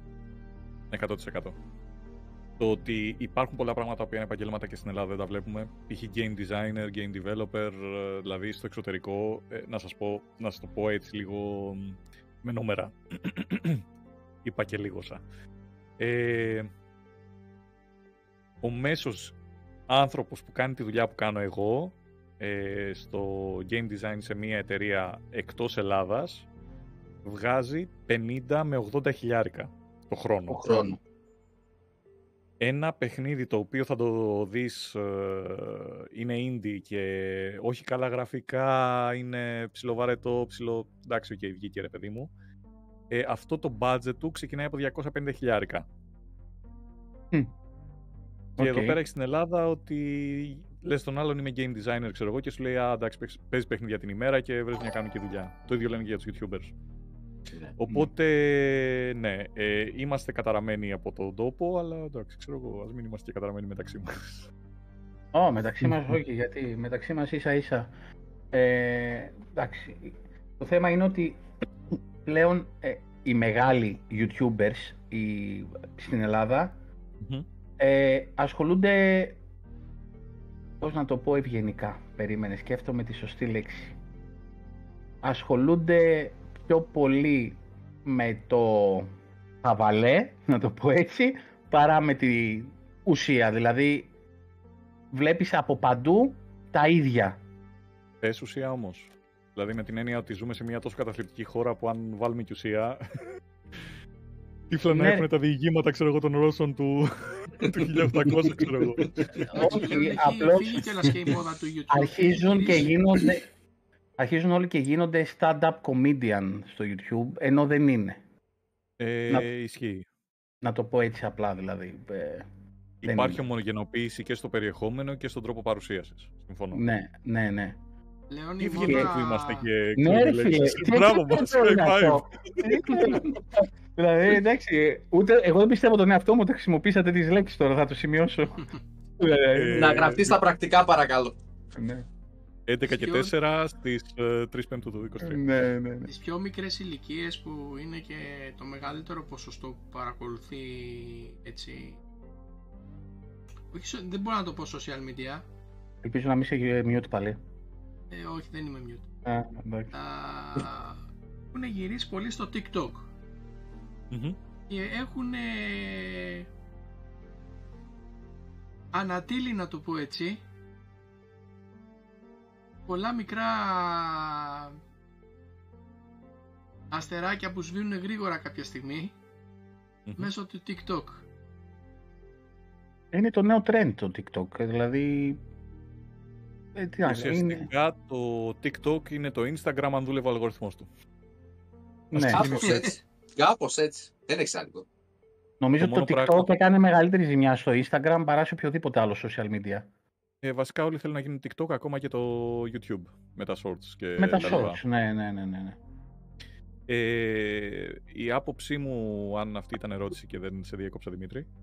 Όχι, ήταν έτσι μια που έχει καταλήξει η ιστορία ότι έχει αναπτυχθεί πλέον το TikTok σαν πλατφόρμα ε, με ό,τι συνεπάγεται από εκεί και πέρα ε, ό,τι δείχνει το TikTok. Το TikTok θα ε. δείξει αυτό που θες να δεις. Άμα βλέπεις ε, φουσκωτές πισίνες με μπικίνι, αυτά θα σου βγάζει το TikTok, μπαμ, στο επόμενο λεπτό. Εντάξει, δεν είναι, είναι στανταράκι. Όπως το Twitch. Εμένα μου βγάζει πράγματα τα οποία δεν με ενδιαφέρουν καθόλου, δηλαδή και Είσαι σίγουρος, μήπως ε, τα σκέφτηκες; Ε, κάτι οι συνομιλίες οι οποίες δεν έχουν ουσία, κάτι άτομα τα οποία λένε ανούσια πράγματα. Μπορεί να είδες κάποια φορά κάτι. Αυτό Μπορεί απλά. απλά να τσεκάρει το δημογραφικό σου, είσαι άντρας, Ναι. είσαι αυτής της ηλικίας, είσαι κάτοικος Τι εκείνης της προτιμήσεις περιοχής. έχεις; Άρα τι βλέπουν οι γείτονέ σου αυτής Ναι, της ναι. ηλικίας κτλ. Και τι θέλεις να πεις, Ρε Γιώργο; Α, πες Αντώνη. Gamer και ταυτόχρονα. Παίζεις Ε. ε, ταυτόχρονα ε, gamer, ταυτόχρονα PC gamer, console Α. gamer, έχεις περάσει από το σκαμνί. Ε, ναι. Κοίτα, η πρώτη μου κονσόλα ήταν ε, Amig- όχι Amiga, συγγνώμη. Ε, Atari. Η Amiga Δικός δεν μου, είναι όχι. κονσόλα Ο παρακάτω. Amstrad ήταν για αυτούς που είχαν Το λεφτά. ξέρω. Λέω μήπως πήγε πολύ πίσω. Ε, PC περισσότερο. Ε, είχα μια κονσόλα, αλλά γενικότερα δεν είμαι console player. Α, ξέρω ότι αυτή τη στιγμή... Ω, Ελεύθερα, I came into ελεύθερα. the Δεν, realm ε, of- δεν τίθεται Όχι θέμα. θέματα. Δεν τίθεται θέμα, Γιώργο. Ε, ναι, περισσότερο PC. Ε, αυτό με μεγάλωσε και μπράβο του γιατί έκανε καλή δουλειά. Τι παιχνίδια προτιμάς να παίζεις όταν θες να χαλαρώσεις ας πούμε, ή θες να παίξεις ένα παιχνίδι. Τι, παί- τι παίζεις, τι γουστάρεις; Ε, το αγαπημένο το σου τελευταίο- game, ποιο είναι ρε παιδί μου; ο... Είπες τρία-τέσσερα διαφορετικά πράγματα, δεν, δεν, δεν ξέρω. Σε, Κοίτα, σε το, το δίνω, εγώ περισσότερο δίνω χρόνο χρόνο. παίζω το Carbon Flash γιατί literally είναι η δουλειά μου να βρω όλα τα bugs ακόμα και αν δουλεύουν όλα Μμ. που ποτέ δεν δουλεύουν όλα, ας είμαστε ειλικρινείς. Ε, περισσότερο χρόνο ξοδεύω τον τελευταίο καιρό παίζοντας League of Legends. Αυτό είναι επειδή είμαι σε δύο διαφορετικές παρέες, τρεις για την ακρίβεια. Ε, και είναι ο τρόπος μας να ε, Φύγετε. κοινωνικοποιηθούμε τέλος πάντων να πούμε τα νέα μας. Ε, οπότε παίζουμε χωρίς να παίζουμε ουσιαστικά. Δηλαδή πάμε και στουκάρουμε όλοι μαζί και απλά λέμε τα νέα μας. Ε, αγαπημένο παιχνίδι. Μμμ. Λοιπόν, είμαι ανάμεσα από 35.000 παιχνίδια, αλλά αυτό είναι άλλο θέμα. Diablo 1, που το ανέφερες νωρίτερα.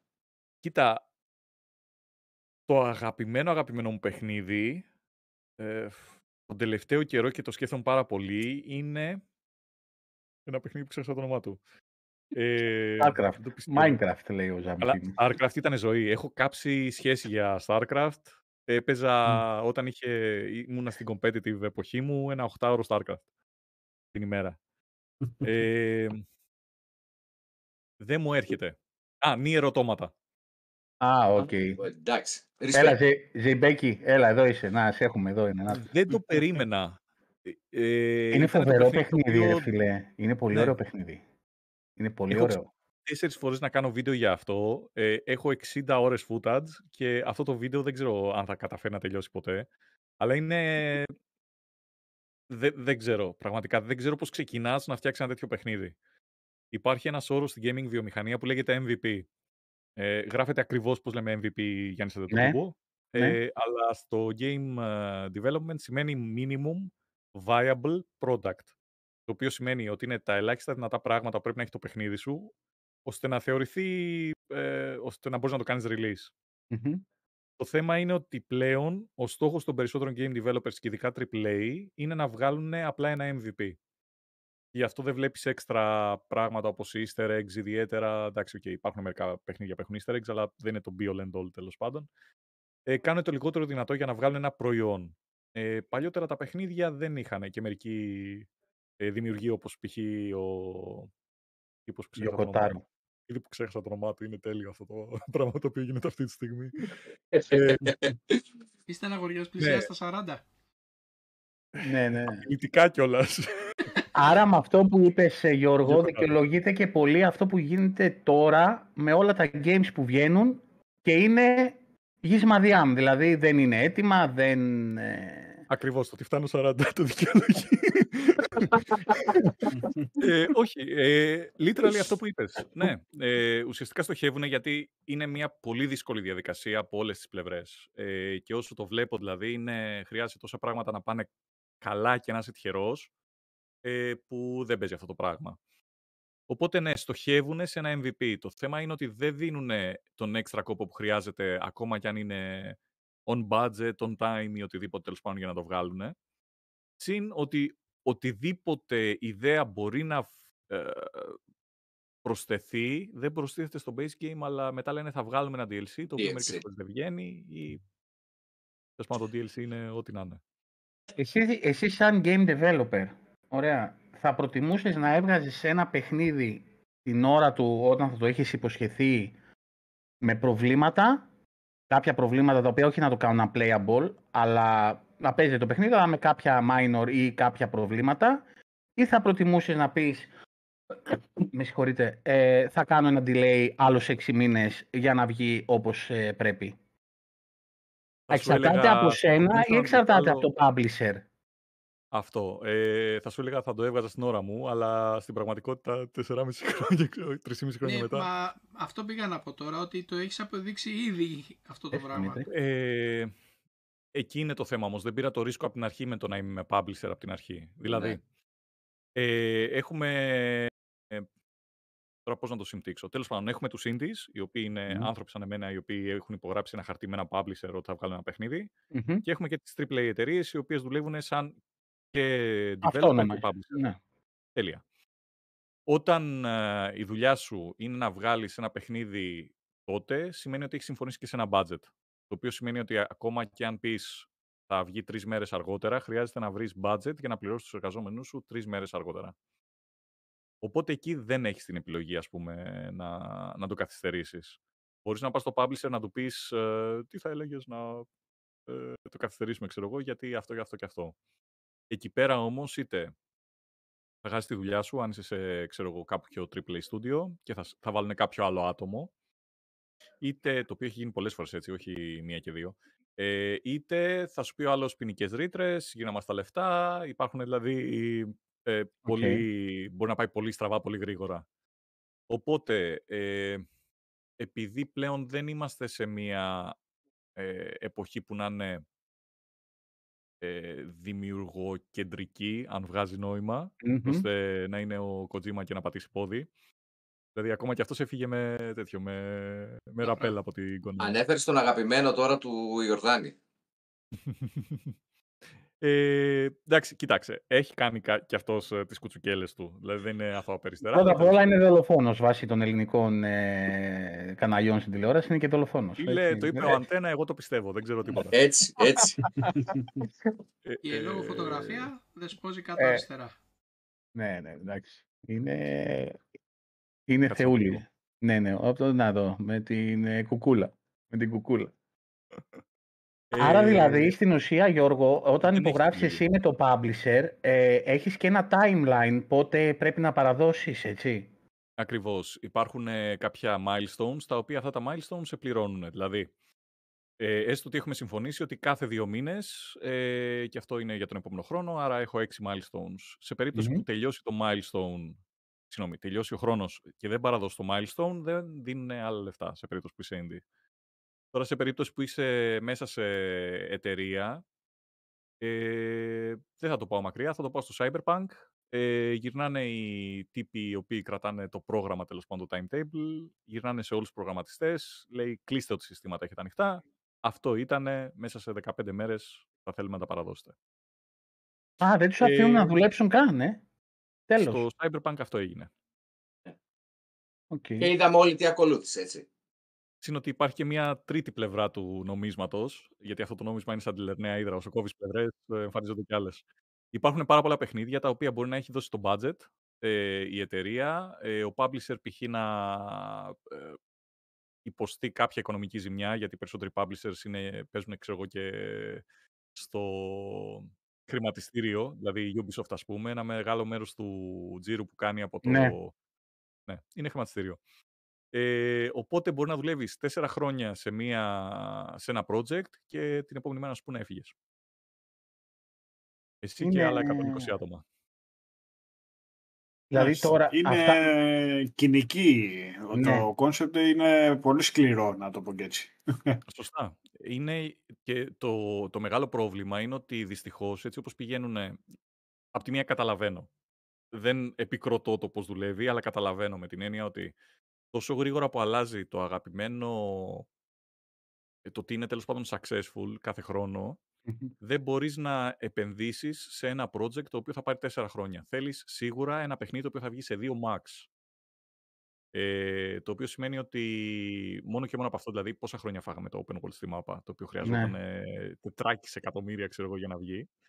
Ε, Ε, αυτό έχει σαν αποτέλεσμα ότι ο publisher α, ε, δεν πρόκειται να ξοδέψει περισσότερα λεφτά από ότι ε, νιώθει άνετος να το κάνει και ταυτόχρονα ε, ακόμα και αν ξέρουν τι χρειάζεται να κάνουν, σε πόσο χρόνο χρειάζεται να το κάνουν, θα προσπαθήσουν να γλιτώσουν χρήματα βγάζοντας απλά ένα MVP και όχι ένα ολοκληρωμένο παιχνίδι όπως θα μπορούσε να είναι. Ε, ε, δηλαδή, με αυτά που είπες τώρα, ε, εξηγούνται, δηλαδή, εξηγούνται πάρα πολλά πράγματα. Πράγματα που ο, ο, ο άνθρωπος ο οποίος απλά παίζει ένα game δεν τα γνωρίζει. Yep. Και βγαίνει και αρχίζει και κράζει. Και κράζει και κράζει και στην τελική βασικά είναι όμως λάθος και της εταιρείας, έτσι. Γιατί έδωσε ένα milestone που ίσως ε, δεν είχε υπολογίσει σωστά ότι μπορεί να το καταφέρει.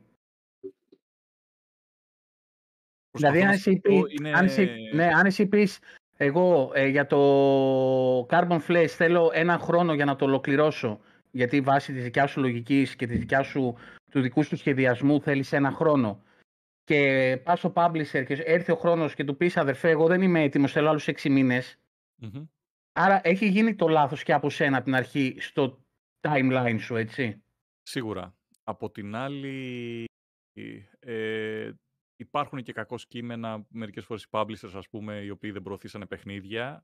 Mm.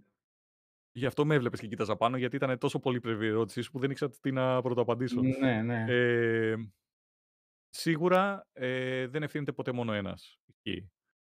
Απ' την άλλη, ε, υπάρχουν και predatory publishers με την έννοια. Παιχνίδι ήταν, ήταν Sherlock Holmes, όχι Sherlock Holmes, ήταν Cthulhu, Sinking City. Ναι, ok. Okay, ναι. λοιπόν, ε, είχαν δώσει στους developers, ο publisher τους, ένα ό,τι χειρότερο τέλος πάντων συμβόλαιο, το οποίο ουσιαστικά τους έκλεινε έξω από οποιοδήποτε, οποιαδήποτε εισρωή χρημάτων. Δηλαδή είναι ότι τα λεφτά τα οποία επενδύσαμε σε εσάς είναι αυτά, τελεία, τα πήρατε, γεια σας. Ε, και οι publishers είχαν βγει οι ίδιοι και λένε ε, παιδιά αν θέλετε πειρατέψτε το παιχνίδι μας, δεν έχουμε κανένα πρόβλημα, δεν πρόκειται να δούμε ποτέ ξανά sense από αυτό το παιχνίδι. Μια χαρά. Ε, οπότε ναι, έχεις και κάτι τέτοιες ε, φασούλες.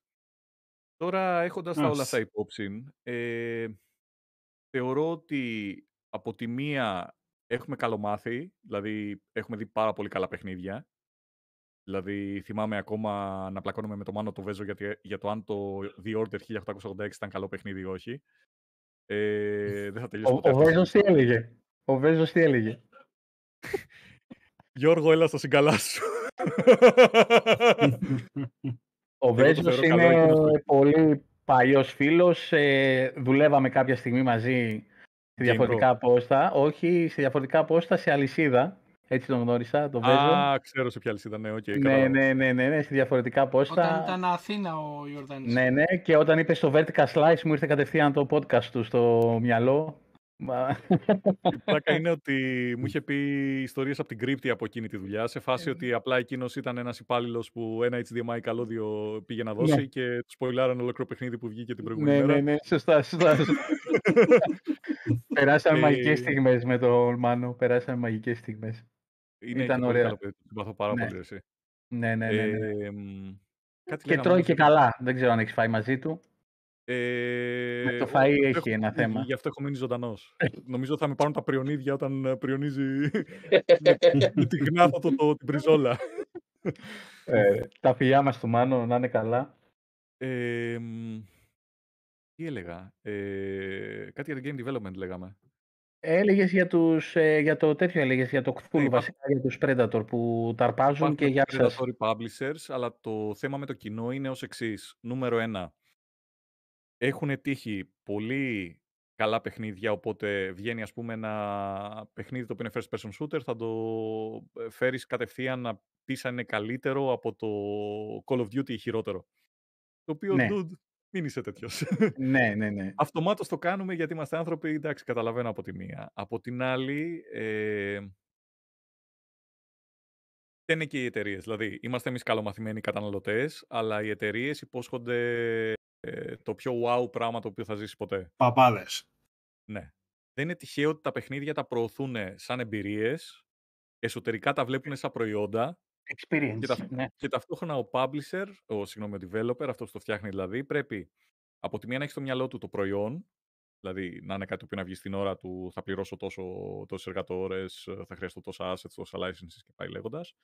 Αλλά ταυτόχρονα ε, πρέπει να το βλέπει και σαν έργο τέχνης, ώστε να του δώσει όση αγάπη χρειάζεται για να είναι εκτός από οπτικά όμορφο, γιατί δεν ξέρω πόσα ε, τελευταία παιχνίδια έχετε δει που πραγματικά είναι σαν downgrade, είναι σαν να έχουμε γυρίσει πίσω στο 2012. Πίσω στο χρόνο, ναι.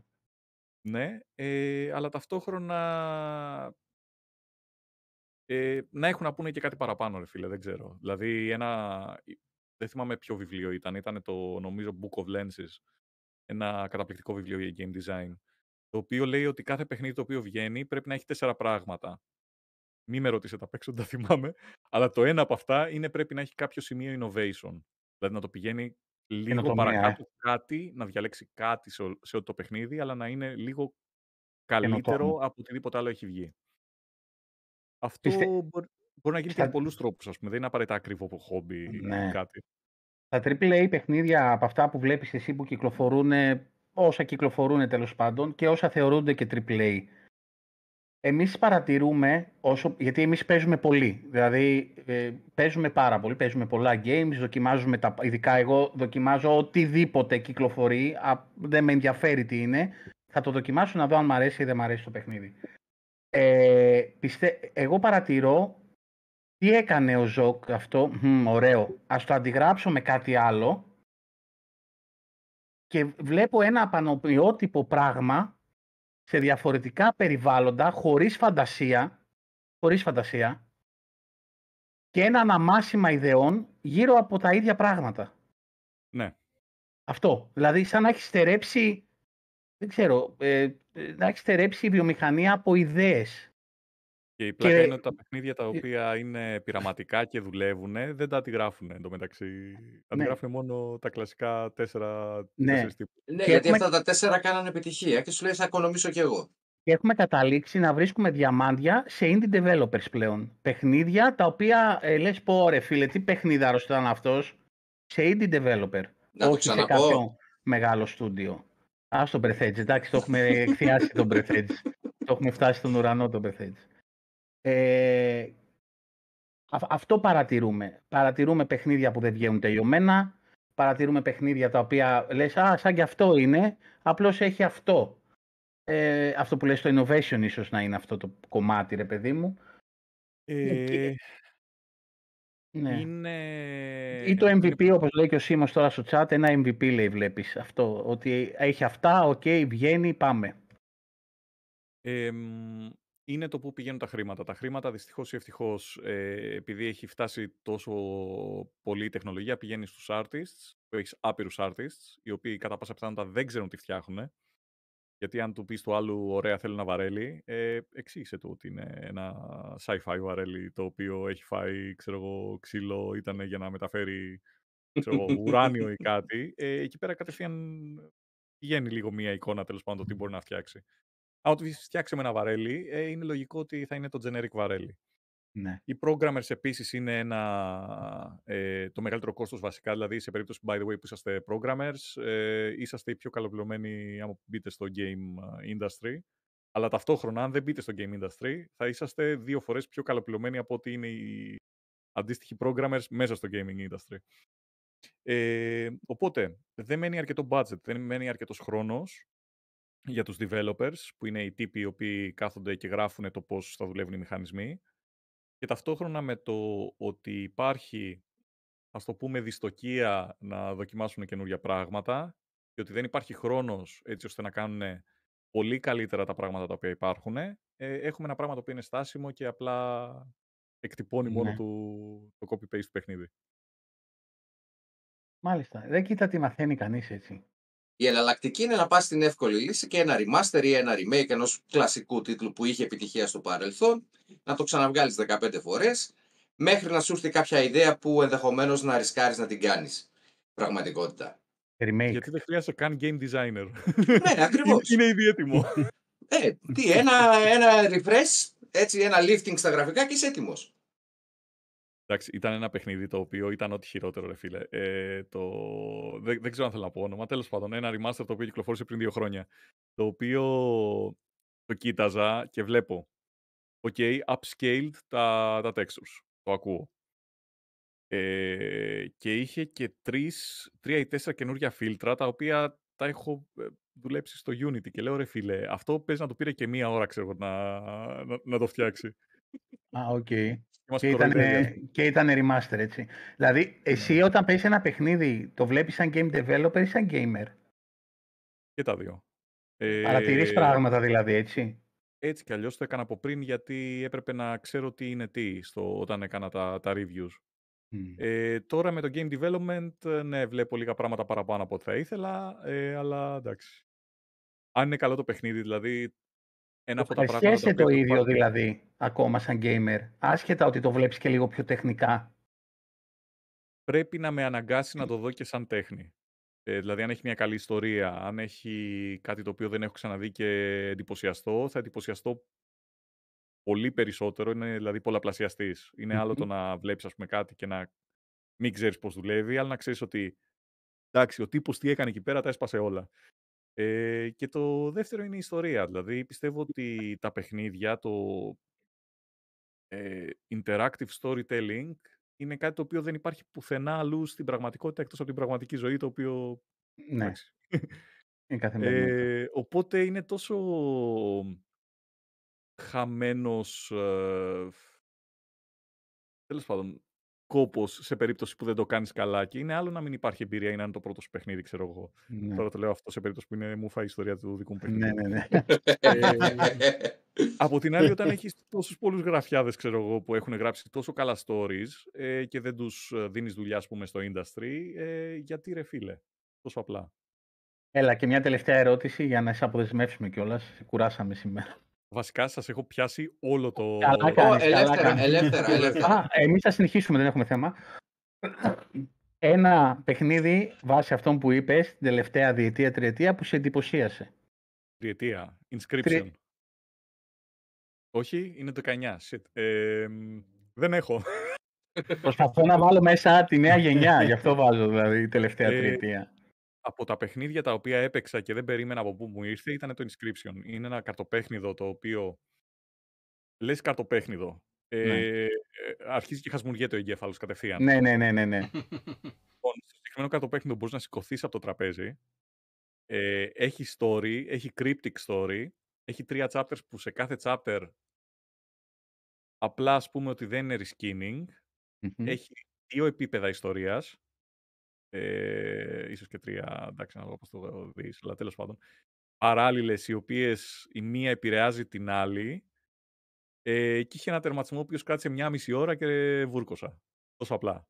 Οκ. Είναι, παίζεις ένα καρτοπαίχνιδο, αλλά literally ε, τα πάντα όλα γύρω από το καρτοπαίχνιδο είναι αυτά τα οποία... ε, Εντάξει, δε- δε- Σου δεν το ξύπνησε παίζεις. συναίσθημα δηλαδή το παιχνίδι.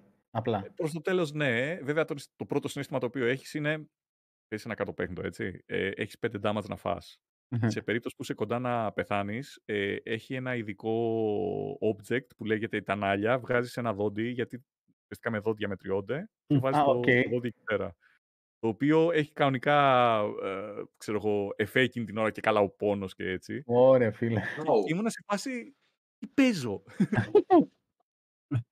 Αυτό Και που λέει ο ξέρεις, μετά Μανουήλ όμως, ήμουνα ναι, ενθουσιασμένος. Πολύ αισιόδοξο ο Ζοκ για τα παιχνίδια των τελευταίων χρόνων. Παιδιά, ε, έχω μείνει η αλήθεια πολύ πίσω. Ε, έχουν βγει παιχνίδια τα οποία είναι αξιόλογα, είναι παιχνίδια τα οποία θα ήθελα να παίξω, αλλά δεν εκφέρω άποψη. Π.χ. το ίδιο δεν κάνω και ποτέ με trailers. Δηλαδή, η κλασική ερώτηση βγαίνει ένα trailer. Ζοκ, πώς φαίνεται αυτό το παιχνίδι. Ε, δεν είναι παιχνίδι, είναι Μα trailer. το τρέιλερ, Είναι ναι, τρέιλερ, είναι CGI, παιδιά. Ξεκολλήστε.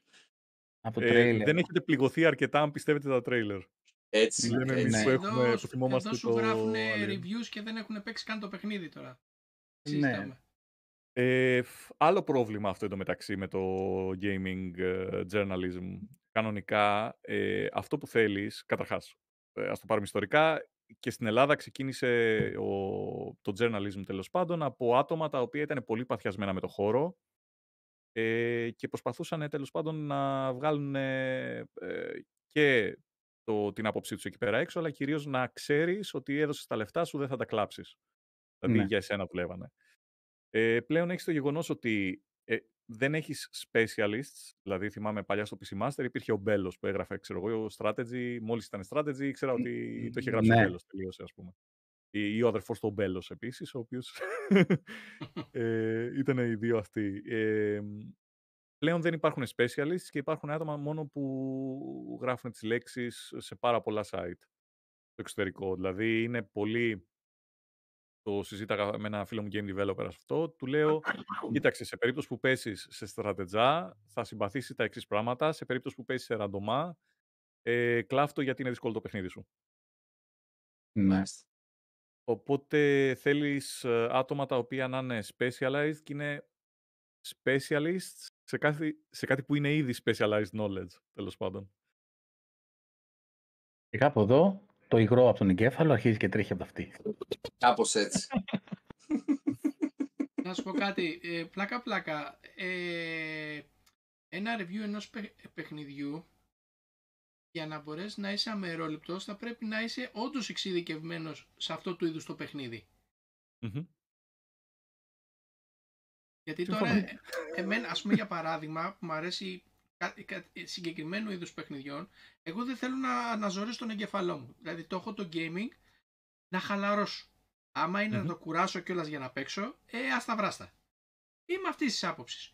Ο Σαμ είναι τελείως διαφορετικός τύπος Σιγά ρε ε, φίλε, gamer. επειδή θέλει τρεις ώρες να φτιάξει ένα χαρακτήρα σε RPG. Πώς κάνεις έτσι να πούμε; Ε, μα άμα δεν είναι σωστός ο χαρακτήρας, άμα δεν με εμπνέει, πώς θα συνεχίσω να παίξω το παιχνίδι; Έχω άδικο, ρε εσύ, Γιώργο. είναι σαν να μην είναι ευθυγραμμισμένο το αμάξι. Παλατζάρι. Πες τα, πες τα, αγόρι μου. Θα πετσεκάρει. Εγώ μπαίνω, το ανοίγω default όπως είναι ο χαρακτήρας default. Άντε και να πατήσω κανένα δύο random αν έχει μέσα για να αλλάξει λίγο. Και γεια σας. Έντε. Έλα, γεια σας. Εντάξει, Ε, εντάξει. Ε, Zabdim Skyrim πάνω από 5.000 ώρες. Το Ναι, πάμε. ναι. Wow. Η Ναι, δυνατή- Γιώργο. καμένος. Καμένος. Ε, πες μου ότι έχεις το- εκείνο το διαστημόπλαιο που έχεις φτιάξει και χειροποιεί το δίπλα σου. Ε, όχι, είναι στο δίπλα δωμάτιο. Και ξέχασα Πέταξε. να σου στείλω μήνυμα για να μας το δείξεις. Τι διαστημόπλιο έφτιαξε; Ε, είχα φτιάξει κάποια στιγμή από το Prey, το καινούριο, το οποίο κανονικά δεν θα έπρεπε να λέγονταν Prey, αλλά αυτό είναι... Είναι άλλο. Ναι. Είναι άλλη μια μισή ώρα συζήτηση. ε, είχα φτιάξει το διαστημικό σταθμό ε, με μακέτα. Εντάξει, μην φανταστείς ότι μοιάζει πάρα πολύ. Είναι εντάξει, περιγραφικό Α. περισσότερο παρά είναι... Αλλά handmade. Με, Ναι. με κροϊδεύεις. Μια απίστευτο crafting έχεις κάνει. Ευχαριστώ. Το οποίο πόσο ήταν, Ε, εν- ένα 20, ένα μέτρο, κάπου εκεί δεν ήταν. Ε, ναι, κάπου εκεί. Το Ε, θυμάμαι περισσότερο καλά. φορά πόσο θα ήθελα να δώσω στο δωμάτιο και γι' αυτό είναι σαλόνι. Και το έχεις κάνει και ε, speed, α, το έχεις τραβήξει το βίντεο, αν θυμάμαι καλά. Yep. Και με είχε κάνει και retweet ε, η Arcane Studios, η ίδια η εταιρεία που το έφτιαχνε. Α, αυτό δεν την ήξερα την... α, Ναι. Ε, Λεπτομέρεια. εν τω μεταξύ, Arcane Studios, ε, πολύ δακρύβρεχτη ιστορία, τέλος πάντων, πώς, έ- πώς έχει πάει. Δηλαδή, πφ, τέλος πάντων, ε, μπορούμε να μιλάμε για ώρες. συγγνώμη. είναι δικός σας το podcast. Ας Ναι. πούμε τι θέλετε. όχι, όχι, γιατί είναι, θα την ε, πιάσουμε και εμείς στο στόμα μας μετά. Την Ναι. Arcane. Την Για Arcane. καλά ή για κακά πράγματα. δίνεις Πώς έχει πάει η έμεση κατάσταση. πάσα. Έχω μείνει απ' έξω. Με, το, με το Redfall. Με το Redfall. Ε, είναι καλό, είναι κακό. Είναι... Έχει γίνει ένας κακός χαμός. Ε, Για πες εσύ πρώτα. για πες εσύ, ναι, γιατί Δεν ξέρω, μετά... δεν ήξερα καν ότι είχε βγάλει.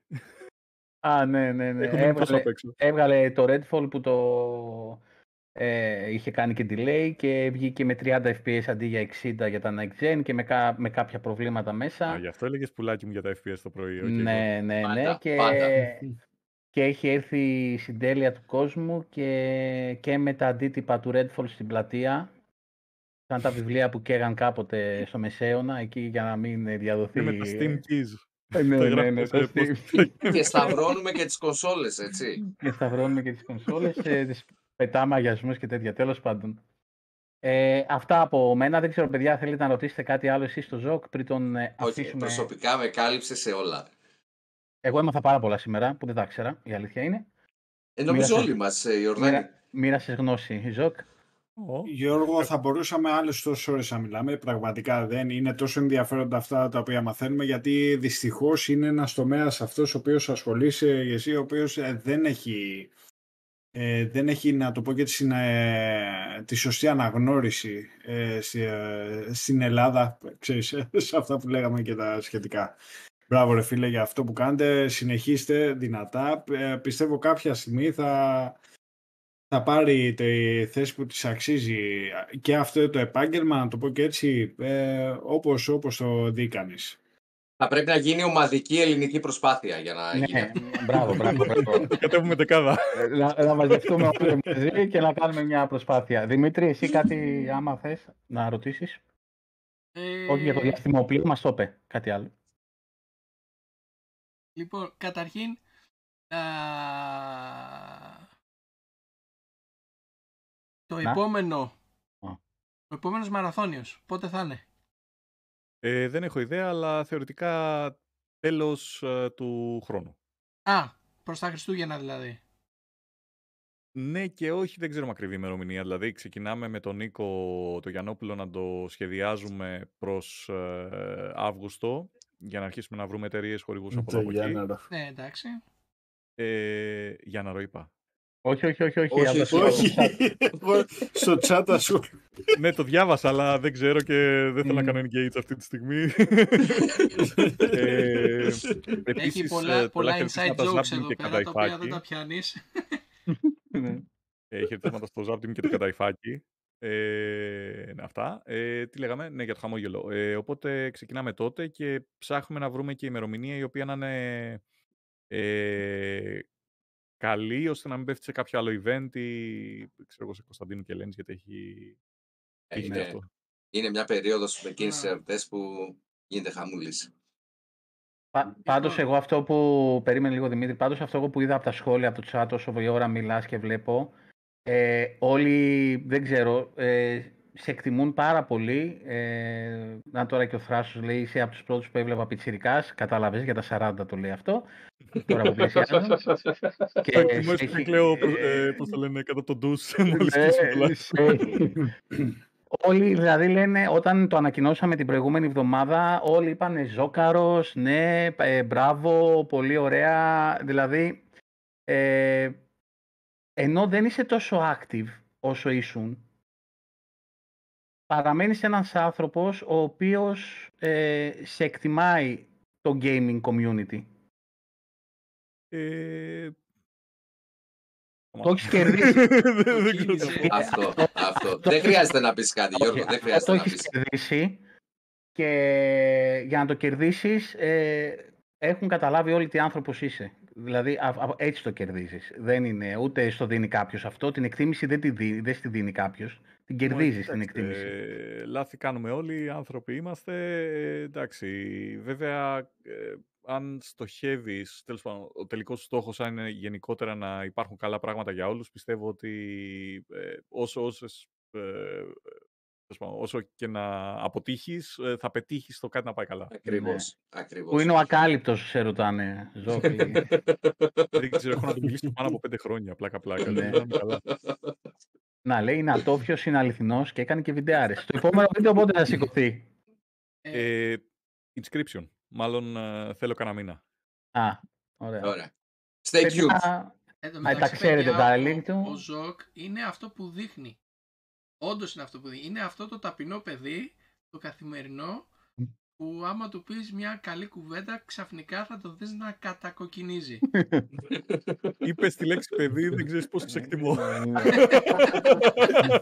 Εμείς εδώ, Γιώργο, εμείς εδώ το λέμε ότι εμείς νιώθουμε 25χρονοι με κάποια χρόνια προϋπηρεσίας. Ο καθένας διαφορετικά. Εγώ 17, Α, ο Τζο 17, ο Δημήτρης έχει 20, στα, ξέρεις, στα 25 έχει 20 χρόνια προϋπηρεσία. Ο Αντώνης είναι 25, άρα δεν έχει προπηρεσία, είναι τέλος. Έτσι. Είμαστε overqualified. Μπράβο μας. Γιατί Λοιπόν, Έτσι. Από προϋπηρεσία να έχει και ο... Ζόκ, σε έχουμε ευχαριστούμε πάρα πολύ. Εγώ ευχαριστώ πάρα πολύ. Πέρασα καταπληκτικά. Ε, ευχαριστώ και για τον έξτρα χρόνο που δώσατε. Έξτρα. Εννοείται, ρε ώρες φίλε. κτλ. Ήταν πολύ, Πλάκα κάνεις. ήταν πολύ ενδιαφέροντα αυτά που μάθαμε σήμερα και πίστεψέ με ότι θα φτερνίζεσαι αρκετές Τετάρτες γιατί θα σε αναφέρουμε. και να μας Ναι. έχεις και, στο, και στη λίστα σου για να ενισχύσουμε και εμείς με την πλευρά μας. Αν μπορούμε, ό,τι μπορούμε να Ναι. βοηθήσουμε, από, ναι, τη- και από το πώς. Xbox Ελλάς, έστω και, Θα από, το και στο live, συζητήσουμε. να, επειδή είμαι μόνος στην Ε, Αθήνα, να μπορέσω να έρθω κι εγώ από εκεί πέρα. Δες το Εσύ και μόνο, εμείς οι είμαστε εδώ. υπόλοιποι τι, ξέρεις. Εμείς Όχι, εδώ εντάξει, είμαστε. Θα το συζητήσουμε. Ναι, ναι, ναι, ναι. Λοιπόν, καλή σου νύχτα. Ευχαριστούμε Παιδες, πάρα καλό πολύ. κουράγιο, Ευχαριστώ πάρα πολύ και όσοι βλέπετε, stay tuned. Φίλοι. Έτσι. Έτσι. Έρχονται τα χειρότερα, παιδιά, τώρα. Το Ευχαριστούμε. Να είσαι καλά, Γιώργο. Γιώργο. Σε Καλή ευχαριστούμε, συνέχεια και Γιώργο. καλή επιτυχία στο μωρό σου. Thank you very much. Bye. Bye. Bye. Τι έγινε, τόση ώρα χαλαρούς σας είχαμε με το Ζοκ, έτσι. Ο Αντώνης είναι, παίζει σε διπλό ταμπλό εντωμεταξύ στο YouTube. Έχει διπλή Εννοείται. οθόνη. Εννοείται. Θα, Εξαφανίστηκε, θα πάρει τη μερίδα του Λέοντος μάλλον γι' αυτό. εξαφανίστη- εξαφανίστηκε ο Σαμ εντελώς τυχαία μετά από αυτά που μου κάνεις στο Apex το απόγευμα.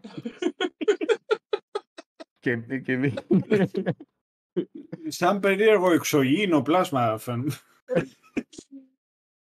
Λοιπόν. Ε, πιστεύω να, πιστεύουμε να σας άρεσε η συνέντευξη και ό,τι είπε ο Ζοκ. Ε, εμένα μου φάνηκαν πάρα πολύ ενδιαφέροντα όλα αυτά που είπε. Δηλαδή έμαθα πράγματα τα οποία δεν ήξερα. Και χαίρομαι, Αντώνης ο Σπλίτερ. ε, sorry παιδιά που δεν πήρα ε, πολύ το chat, δεν ήθελα να διακόψω όλη αυτή τη ροή του λόγου γιατί έλεγε πολύ ωραία, φοβερά πράγματα ο Ζοκ. Και όπως το έχουμε πει επανειλημμένως, ε, όσοι έρχονται στο κανάλι είναι αυτό, να μας προσφέρουν κάτι, να μάθουμε κάτι και να γνωρίσουμε και άλλους ε, ανθρώπους. Παρ' όλα αυτά, η επικαιρότητα δεν μας αφήνει να γιάσουμε. Δηλαδή, εγώ είπα δεν θα βρίσω μέχρι αυτή τη βδομάδα. δεν θα βρίσω, δεν θα κάνω, δεν θα ράνω. Γιατί μεγάλη Ε, εβδομάδα είναι. Ε, δεν θέλω. Εντάξει, είπα να κάνω λίγο νηστεία γιατί έχει καταλήξει μία με την Activision, μία με το ένα, μία με το άλλο, να καταλήγω όλη μέρα να μιλάω για το για τη Microsoft λες και είμαι μέτοχος. Τέλος πάντων. Παρ' όλα αυτά, δεν μας αφήνεται. Αλλά επειδή έτσι για να πάμε λίγο και τη ροή της εκπομπής, ε, να το κάνουμε τώρα Peggy 18 τώρα σε λίγο, γιατί μέχρι να πει ο Αντώνης λίγο τα... Να τα- βγούνε πουρα και τσιγάρα δηλαδή. Ναι, τι θα μπει στο Game Pass και όλα αυτά και μετά το γυρνάμε με ακατάλληλο για ανηλίκους και περίεργα. Πάμε ρε Αντώνα ρε. Δώσε λίγο, δώσε λίγο τόνο, δώσε λίγο... Γιατί Λοιπόν, Εντάξει, θα μπαι- τα μπαίνουν- πούμε εντάχει, τα έχουμε μπαίνουν αναφέρει και παιχνιδάρες. στο Μπαίνουν community. παιχνιδάρες στο Game Pass, παιδιά. Τώρα αυτά τα τέσσερα που έρχονται, τα τρία που μπαίνουν στην κονσόλα είναι φοβερά. Λοιπόν, μπήκαν 26 του μήνα το Cassette Beast για PC, το οποίο έρχεται και σε κονσόλα, στο Xbox, θα τα πούμε τώρα.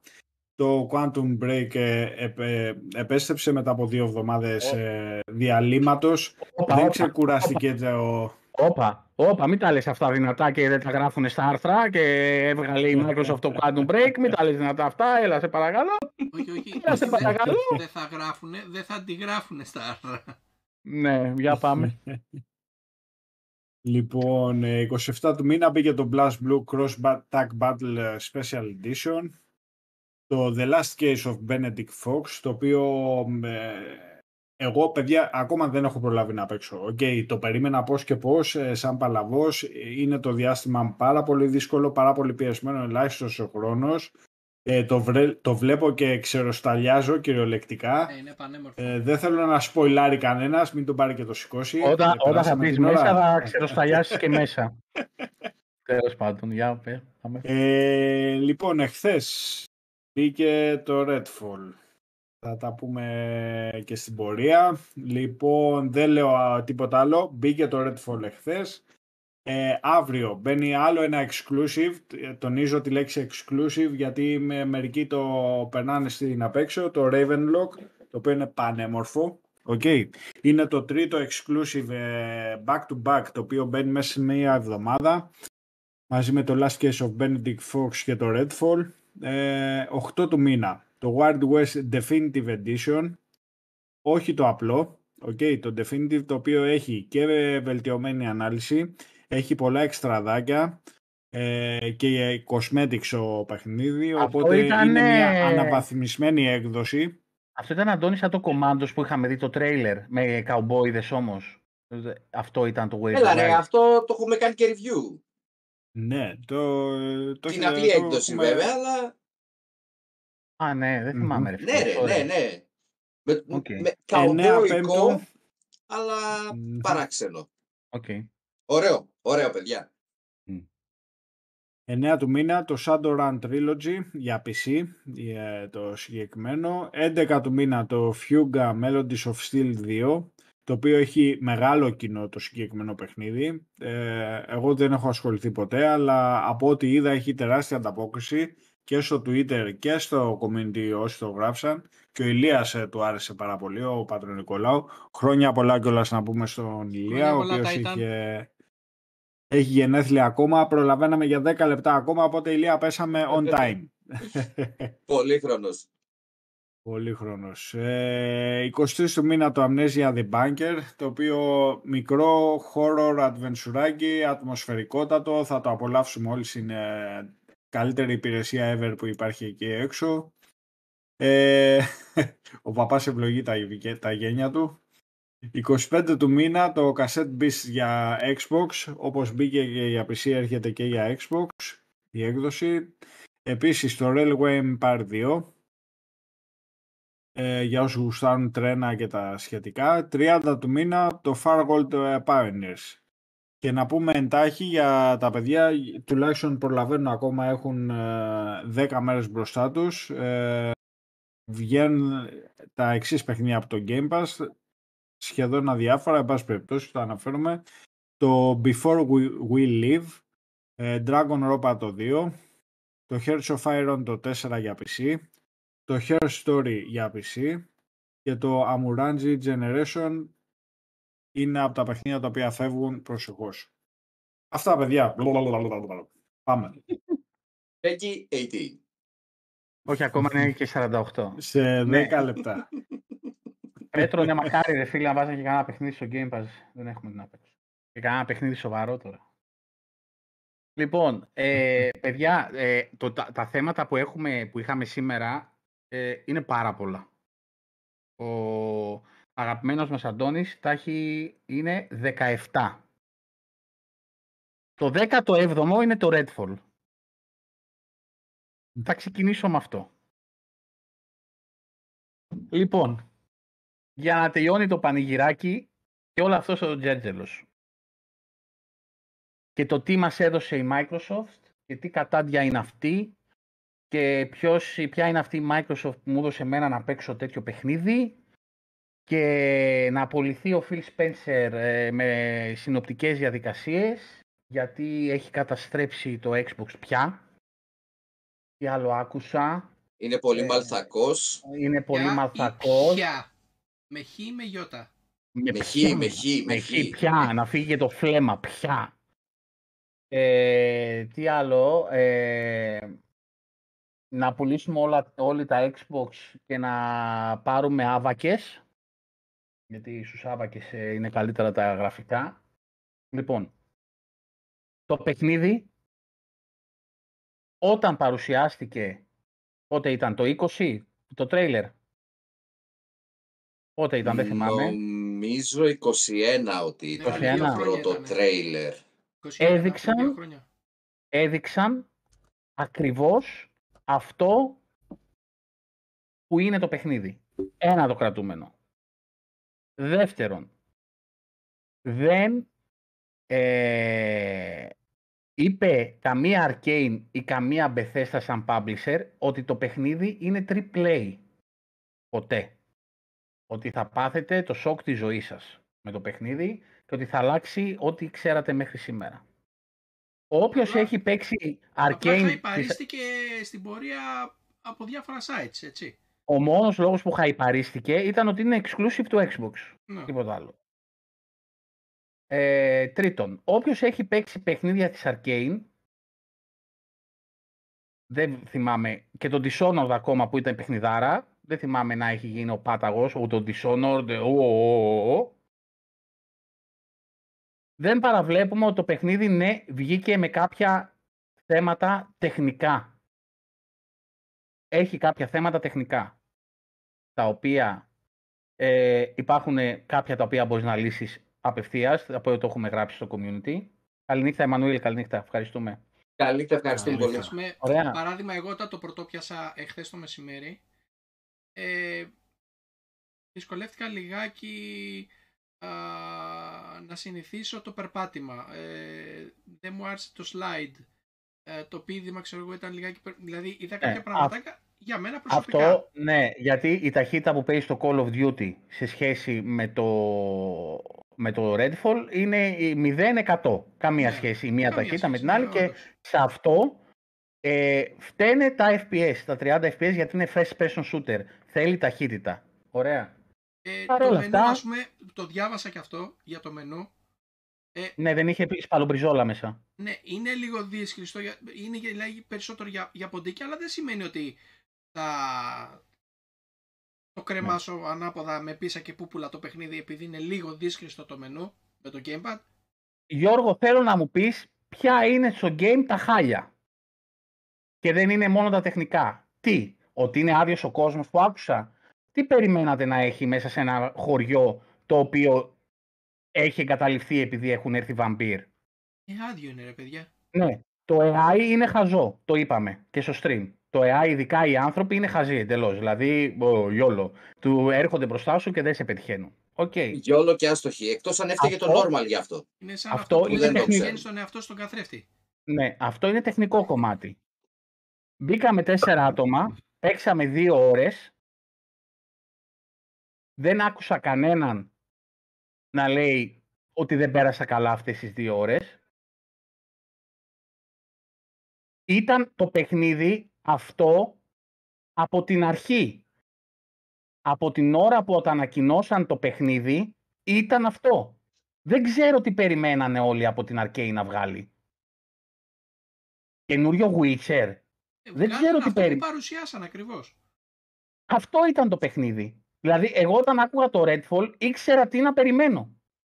Ήξερα ότι είναι αυτό. Καρτουνίστικα γραφικά, με αυτό τον κόσμο, με αυτούς τους χαρακτήρες, τους γιόλο, ότι είναι. Τα υπόλοιπα όλα που με ενόχλησαν εμένα ήταν καθ- καθαρά θέμα performance. Το οποίο οι άνθρωποι βγάλαν και μια ανακοίνωση και είπαν ότι θα το διορθώσουν. Εγώ Για- να πω κάτι λίγο, γιατί αναφέρεται πολύ το κομμάτι του Open World, έτσι. Και επειδή μιλάμε τώρα- για ένα παιχνίδι από ένα στούντιο που ανήκει στον Παιδιά, όμιλο της Bethesda. Συγγνώμη, Δημήτρη, Γιώργος, περίμενε λίγο. Περίμενε λίγο. Γιατί το διαβάζω παντού και μου ανεβαίνει το αίμα στο κεφάλι. Πείτε μου ένα από τα παιχνίδια που έβγαλε η Bethesda, είτε αυτά λέγεται Fallout 3, Fallout 4, Elder Scroll 3, 4 ή 5, που, δεν συναντα... που συναντάς εχθρό κάθε 50 μέτρα. Στο Skyrim συναντάς ένα τρόλ εδώ και σε 1,5 χιλιόμετρο μια αρκούδα και σε 3 χιλιόμετρα στον ανοιχτό κομμάτι, όχι μέσα σε πόλη ή σε ένα dungeon, στο open world κομμάτι. Είναι συγκεκριμένα τα σημεία που θα βάλεις στους εχθρούς. Πόσο μάλλον σε ένα παιχνίδι που σύμφωνα με το lore του παιχνιδιού υποτίθεται τους μισούς τους έχουν φάει τα βαμπύρ και οι άλλοι μισοί είναι κρυμμένοι. Τι περιμένατε ακριβώς σε ένα τέτοιο παιχνίδι; Αυτό Μα- δεν μπορώ να το καταλάβω. πληροφοριακά ε, 10 και 20 τώρα το βράδυ όσοι είναι γεγραμμένοι στο, στην Bethesda τους, ε, μας έχει έρθει ένα email α, για το Redfall όπου μας δίνει enemy guide και tips and tricks για το παιχνίδι. Ναι, οκ, εντάξει. Οκ. Ε, Witcher σας άρεσε το παιχνίδι; Τι από εσάς είχατε παίξει το Witcher όταν βγήκε; Unplayable. Και η, η Bethesda στο αυτό είναι publisher. Δεν είναι developer. Εντάξει. Δεν το έβγαλε, δεν το developer, δεν το σχεδίασε η Bethesda. Η, σχε- η Bethesda το, το έδωσε στην αγορά. Τι; Καταρχήν, ε, μιλάμε από την ε, Arcane. Ε, Καταρχήν μιλάμε για την Arcane, η οποία Arcane είναι διαιρεμένη το στούντιο σε δύο κομμάτια, τη Lyon και την ε, Massachusetts. Ε, εν πάση περιπτώσει. Ε, έχει μπερδευτεί ο όρος για εμένα και στα, και στα υπόλοιπα παιδιά και δικαιολογημένα να το πω και έτσι, το θέμα system seller και first party. Okay. Δεν σημαίνει ότι όλα τα first party παιχνίδια είναι system seller. Όλοι περιμένουν από τα first party να είναι όλα system seller, δηλαδή να είναι παιδού, να έχουν Unreal 5, να ρίχνουν σαγόνια και και και. Θα δείτε Αντώνη, από ξέρεις τι Hi-Fi γίνεται; Rush Περίμενα να τελειώσει λίγο, Σάμ. Θα δείτε από Hi-Fi Rush μέχρι Hellblade 2. Οκ. Ε, στο μεσοδιάστημα θα βγουν παιχνίδια, μικρότερες παραγωγές από μικρότερες ομάδες ανθρώπων, ε, τα οποία είναι από first party studio. Δεν γίνεται όλα τα, ε, να το πω και έτσι, όλες οι παραγωγές να είναι God of War ή να είναι όλα, για παράδειγμα, Halo. Forza. OK. Δεν γίνεται αυτό. Forza. Ε, σε κάθε γενιά, κακά ψέματα, τα system seller παιχνίδια είναι μετρημένα στα δάχτυλα της μίας παλάμης, όχι και των δύο χεριών. Οκ; Ε, η Arcane αυτό που μας είχε παρουσιάσει στην αρχή, αυτό υποστήριξε και αυτό μας έδωσε. Υπά- Απλά εδώ να σημειώσω το γεγονός για να μην παρεξηγηθώ ότι υπάρχουν τεχνικά προβλήματα, αυτό δεν το παραβλέπει κανένας. Οκ; Βγήκε ένα παιχνίδι του 7, ε, κατά μέσο όρο, να το πω και έτσι. Ε, Και μιλάω τώρα, όχι ότι έβαλα βαθμολογία εγώ, ο οποίος ε, δεν το έχω παίξει το παιχνίδι ακόμη. οκ. Ε, μιλάω από ένα μέσο όρο των ε, μεγάλων site το οποίο βαθμολόγησαν το παιχνίδι. Γιατί το παιχνίδι δεν είναι ε, παιχνίδι της τάξης του 2-3, όπως είδαμε άλλα παιχνίδια άλλων εταιριών να βγαίνουν. Ε, είναι ένα παιχνίδι του 7 με 8 κατά μέσο όρο. Ε, δεν είναι δική μου η κρίση αυτή. Είναι η γενική κρίση και γι' αυτό το έβαλα και στο community. Έβαλα το συμφερτό και το κατεβατό που έκανα copy-paste ε, τα, τα review τους και τα σχετικά. Ε, ένα παιχνίδι του 7 δεν είναι καταδικαστέο. Ωστόσο, όσοι γουστάρουν να παίξουν, ας παίξουν. Όσοι δεν γουστάρουν να uninstall παιδιά και η ζωή συνεχίζεται. Ε, that's all. Okay, δεν, ε, δεν χάνετε ούτε Για- λεφτά από το πορτοφόλι σας, ούτε σας ζήτησε λεφτά η Arcane, ούτε το Game Pass, ούτε οτιδήποτε. Δεν είναι εκεί το πρόβλημα και το θέμα και ο λόγος που πιστεύω πολλοί κόσμος έχει αντιδράσει με τον τρόπο που έχει αντιδράσει. Ο λόγος είναι ότι περιμένεις πολύ καιρό για κάποιο από αυτά τα παιχνίδια της Bethesda και το πρώτο που βγαίνει, ωραία, βγαίνει σε μια κατάσταση όχι επιθυμητή από το κοινό. Το είπα και στο stream ότι, ok, έχει θέμα, λείπουν κάποια textures, τα 30 fps δεν είναι ενοχλητικά, Σαφώς και τα 60 θα είναι καλύτερα. Δεν λέω το το αντίθετο έτσι, και ούτε προσπαθώ να καλύψω κάτι ή να δικαιολογήσω κάτι. Δεν με ενόχλησαν όμως τα 30 FPS γιατί δεν είναι competitive. Για να πω, αμά θέλω τα 60, πώς θα πολεμήσω τον αντίπαλο παίκτη; Είναι PvE. Δεν με ενοχλούν τόσο τα 30, τα συνηθίζει σχετικά γρήγορα. Το θέμα είναι ότι σαν, πρώτη, σαν πρώτο δείγμα γραφής exclusive για το Xbox δεν ήταν το ιδανικό. Οπότε τι, εκεί πάνω βγαίνει όλο το ξέσπασμα και η αγανάκτηση από την υπομονή που έχεις κάνει τρία χρόνια τώρα για κάποιο παιχνίδι, ξέρεις, πέραν των γνωστών και βγήκε και διοχετεύτηκε πολύ άσχημα όλο αυτό. Ναι. Πού είναι τα ωραία σχόλια και τα ωραία άρθρα για τον Benedict Fox; Πού είναι; Ακριβώς. Χαθήκανε Πού αυτά. είναι; Πού είναι; Χαθήκανε. για το Hi-Fi Rush. Πού είναι; Δεν βλέπω πουθενά κάπου να εκθιάζουν τον Benedict Fox. Γιατί αυτό δεν θα το παίξουν για να το βαθμολογήσουν, γιατί θα βάλουν καλό βαθμό. Δεν μπορούν να το κάψουν. Άρα τι θα γράψουμε στο review, που δεν έχουμε κάνει ούτε το πρώτο achievement μερικοί και γράφετε review. Ρε φίλε, γιατί ο αρνητισμός Γιατί; πουλάει εφόσον έχει Να, κυριάρχηση. να πω το άλλο ρε φίλε. Για ποιο λόγο, για ποιο λόγο κάποιος να, να διαλέξει να παίξει ένα παιχνίδι ή όχι αναλόγως στη βαθμολογία του οποιοδήποτε. Για ποιο Σ- λόγο; Συμφωνώ απόλυτα μαζί σου. Το απόγευμα κάποιος στην ομάδα ρώτησε τι γίνεται με τα review και αν αξίζει Ναι. να το κατεβάσω και του λέω ξεκόλα, ξέχνα ότι έχεις διαβάσει από τα review, κατέβασέ το και δοκίμασέ το. Το μόνο που έχεις να χάσεις είναι ο χρόνος του download. Δηλαδή, Εμένα μπορεί να μ' αρέσει γιατί είμαι βλαμμένος, ναι. εσένα μπορεί να μην σ' αρέσει γιατί είσαι ηλίθιος, θα γράψουμε δύο τελείως διαφορετικά πράγματα. Ο Αντώνης όμως είναι άσχετος και με σένα και με μένα στον τρόπο που σκέφτεται και που θέλει να παίξει ένα παιχνίδι και τη ζητάει από ένα παιχνίδι. πληρώνετε μία συνδρομή. Ωραία. Δίνετε κάποια λεφτά σε μία συνδρομή, η οποία σας δίνει 500 επιλογές παιχνιδιών. Κατεβάζετε το ρημάδι το παιχνίδι αφού την πληρώνετε τη συνδρομή. Το δοκιμάζετε. Μ' αρέσει, δεν μ' αρέσει. Δεν υπάρχει εναλλακτική μ' αρέσει λίγο, είμαι λίγο έγκυος. Μ' αρέσει, θα παίξω. Δεν μ' αρέσει, το κλείνω. Γεια σας, ευχαριστώ πολύ. Θα περιμένω να βάλουν το patch και να το ξαναδοκιμάσω, γιατί έτσι πως το είδα δεν μ' άρεσε. Πήγαν και βγάζανε φωτογραφίες από το in-game που δεν είχαν φορτώσει τα textures και πήγαινε ο Λευτέρης από κάτω και τους έβγαζε την ίδια φωτογραφία από το ίδιο σημείο με την ίδια κάμερα το σημείο και λέει παιδιά μετά από ένα δευτερόλεπτο ήταν που φόρτωσε τα textures. Παιδιά, Απλά- σας μεταφέρω την εικόνα του Twitter και αυτά που σχολίασα το πρωί στο post, το οποίο το διέγραψα γιατί άρχισε να γίνεται φλεμ και δεν είχα όρεξη ούτε το, το χρόνο να ασχοληθώ παραπάνω. Εν πάση περιπτώσει, σας μεταφέρω σχόλια παιδιών τα οποία ούτε καν δεν έπαιξαν μία ώρα από το παιχνίδι. Ούτε καν. Και ήταν έτοιμοι να... Στο Twitter μιλάω τώρα, ε. Okay οι οποίοι δεν είχαν παίξει ούτε καν μία ώρα και ήταν έτοιμοι να κάνουν και σχόλια να βάλουν και βαθμολογίες. Οι οποίοι έχουν α, χιλιάδες followers. Ε, το Twitter έχει μια γενικώς διαφορετική φιλοσοφία σχέση με το Facebook και και και, εν πάση περιπτώσει. Ε, τραγικές καταστάσεις, παιδιά. Ο άλλος, ε, και να πάω και στα δικά μας τα ελληνικά, θέλετε να σου πω και για το Facebook ή οτιδήποτε ή για ελληνικά site. Ο άλλος, ε, επειδή μπήκε, διάβασε, ξέρω εγώ και πού διάβασε, από ποιο χωριό διάβασε τις ειδήσεις ότι Το Βυζίκι είναι, από το ε, το Βυζίκι. παιχνίδι ναι. Από τα άνω Ναι, δρυμύκλανα ε, είναι αυτός.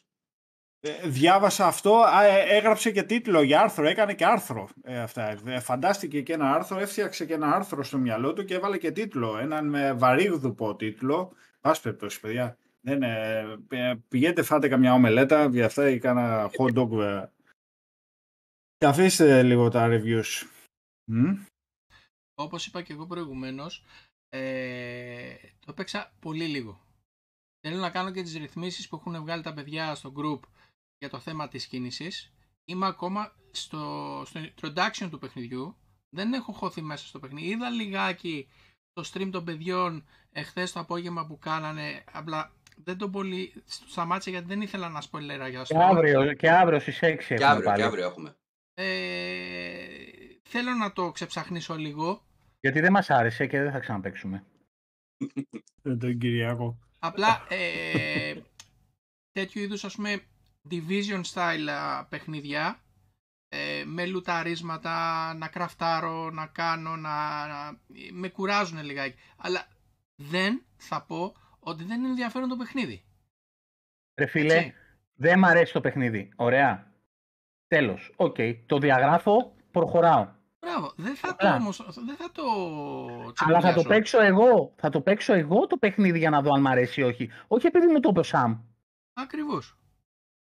Πόσες φορές έχουμε διαφωνήσει με το Σαμ για παιχνίδια που μου λέει ρε Ακριβώς. φίλε, δεν μ' άρεσε το παιχνίδι. Και να του λέω, Α, παίρνα από τη Δευτέρα με τον κηδεμόνα σου που δεν σ' άρεσε το παιχνίδι.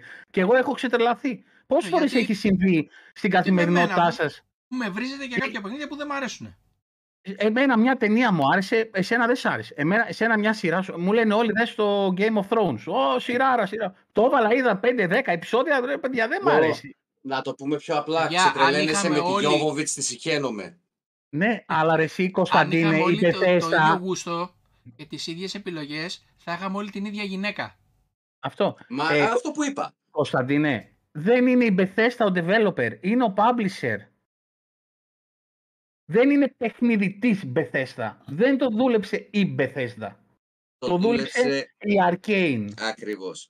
Η οποία, εδώ να βάλω και μία παρένθεση, συγγνώμη που σε διακόπτω Ιορδάνη, η οποία Είναι η εταιρεία Arcane που Lyon, έφτιαξε τον Deathloop, παιδιά. Και το ε, Dishonored. εργάζεται, Και το Dishonored. εργάζεται ταυτόχρονα σε άλλο ένα project, σε άλλο ένα παιχνίδι μεγαλύτερο, okay, που σημαίνει ότι μια ομάδα, μια υποομάδα της Arcane Lyon, η Arcane η οποία χωρίζεται στα δύο, όπως είπα και πριν, ε, το ένα κομμάτι της Arcane, το οποίο ένα έξτρα κομμάτι εργάζεται σε άλλο project, σε άλλο παιχνίδι, σε ένα μεγαλύτερο IP.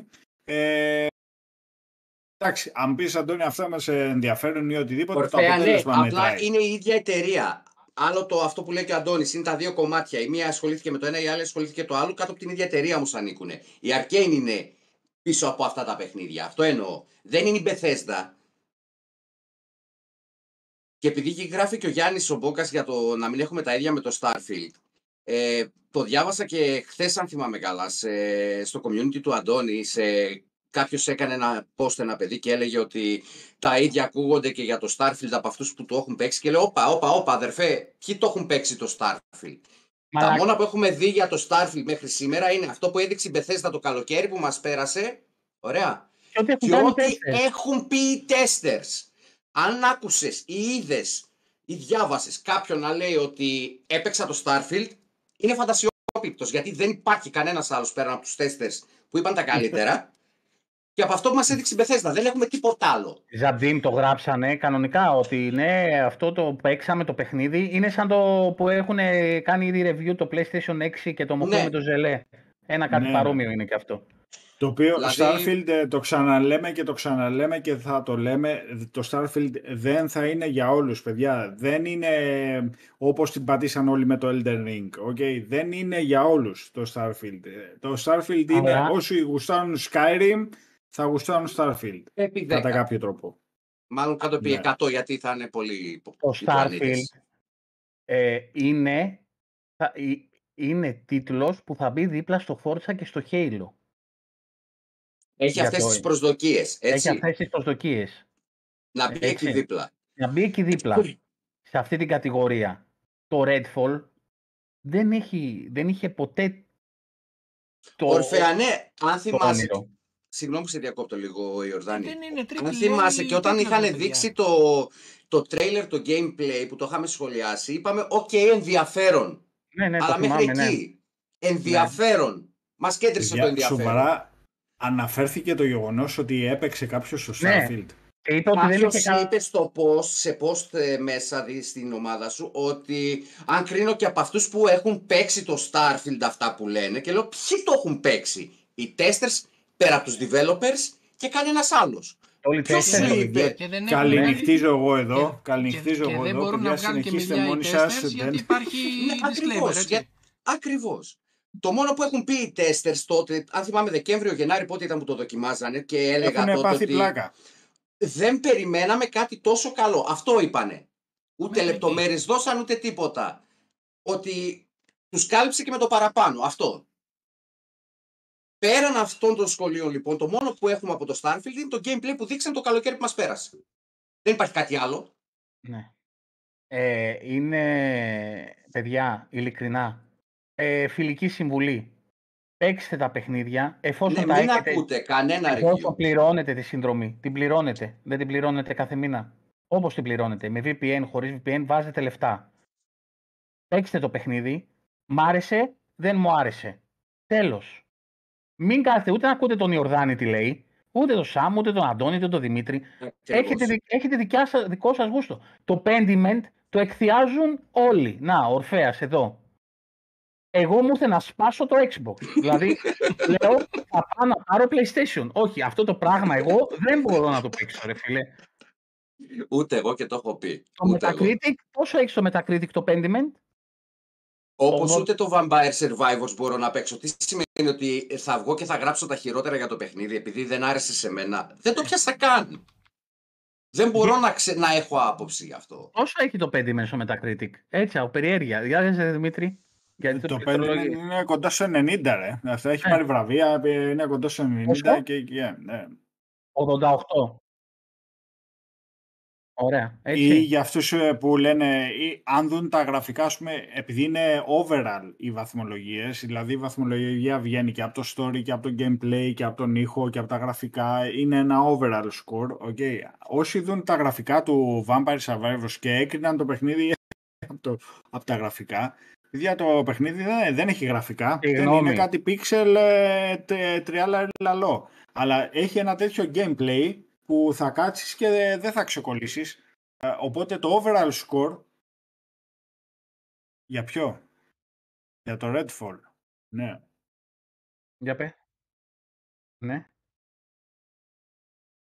Μμ. Να, Εντάξει. ε, να, ποιο ήταν ε, εσύ, Σαμ, το παιχνίδι με τους εξωγήινους που έφευγε με το σπίτι. Ε, Ε, high on life. Πήγαν και βαθμολογήσαν το παιχνίδι, το High on Life. Ψάξτε το. πάλι, πάλι mute είναι ο Δημήτρης. Τέλος πάντων, εντάξει, α, δεν μπορώ άλλο με αυτό το παιδί, αλήθεια. Όχι, δεν είμαι mute, ρε. Πήγαν και, χα- και βάλανε βαθμολογία στο High on Life και έγραφε ο άλλος, Α, να, ο Γιάννης, το τυγράκι στο muted. Ε, για ποιο λόγο, γιατί το tutorial του παιχνιδιού ήταν, Ήταν σαν με το, Doom του 64. το παλιό. Και λέει τι με αυτά τα γραφικά είναι το exclusive λέει, της, ε, του Xbox και το διέγραψε στο tutorial. Και το θάψε. Και το θάψε και του βάλε ένα. Ένα. Τι ώρα είναι 12 και 11. Πόσο μαλάκας είσαι. Ναι. Ένα. Έτσι απλά. Γιατί νόμιζε ότι το παιχνίδι είχε. Φαντάσου, δεν είχε δει ούτε καν το τρέιλερ. Δεν, δεν είδε μια φωτογραφία, κάτι. Δηλαδή δεν είδε κάτι. Εσύ, οι άλλοι στο Twitter γράφανε σχόλια όταν θα βγεις στο PlayStation 5 λέει δεν θα το πάρω. Μα ο άλλος θα περιμένει να Ναι, βγει στο το PlayStation 5 διάβασα, με αυτό το δεν θα βγει. διάβασα, το διάβασα και έκλαιγα, φίλε.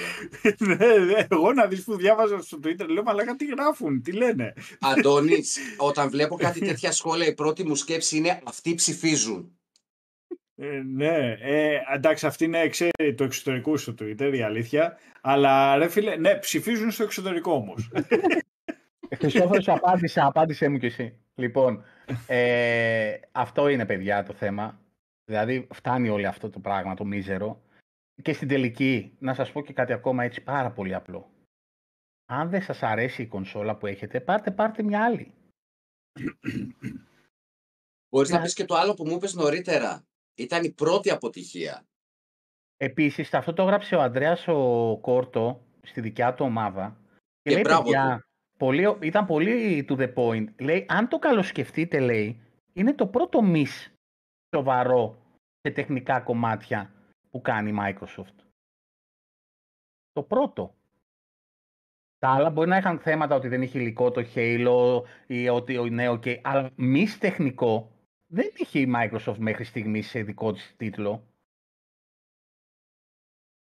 Πού είναι τα review του Last of Us για το PC που λένε ότι θα περιμένουμε να πατσαριστεί για να το βαθμολογήσουμε; Τι, του Forspoken, ορίστε, Skyrim Killer.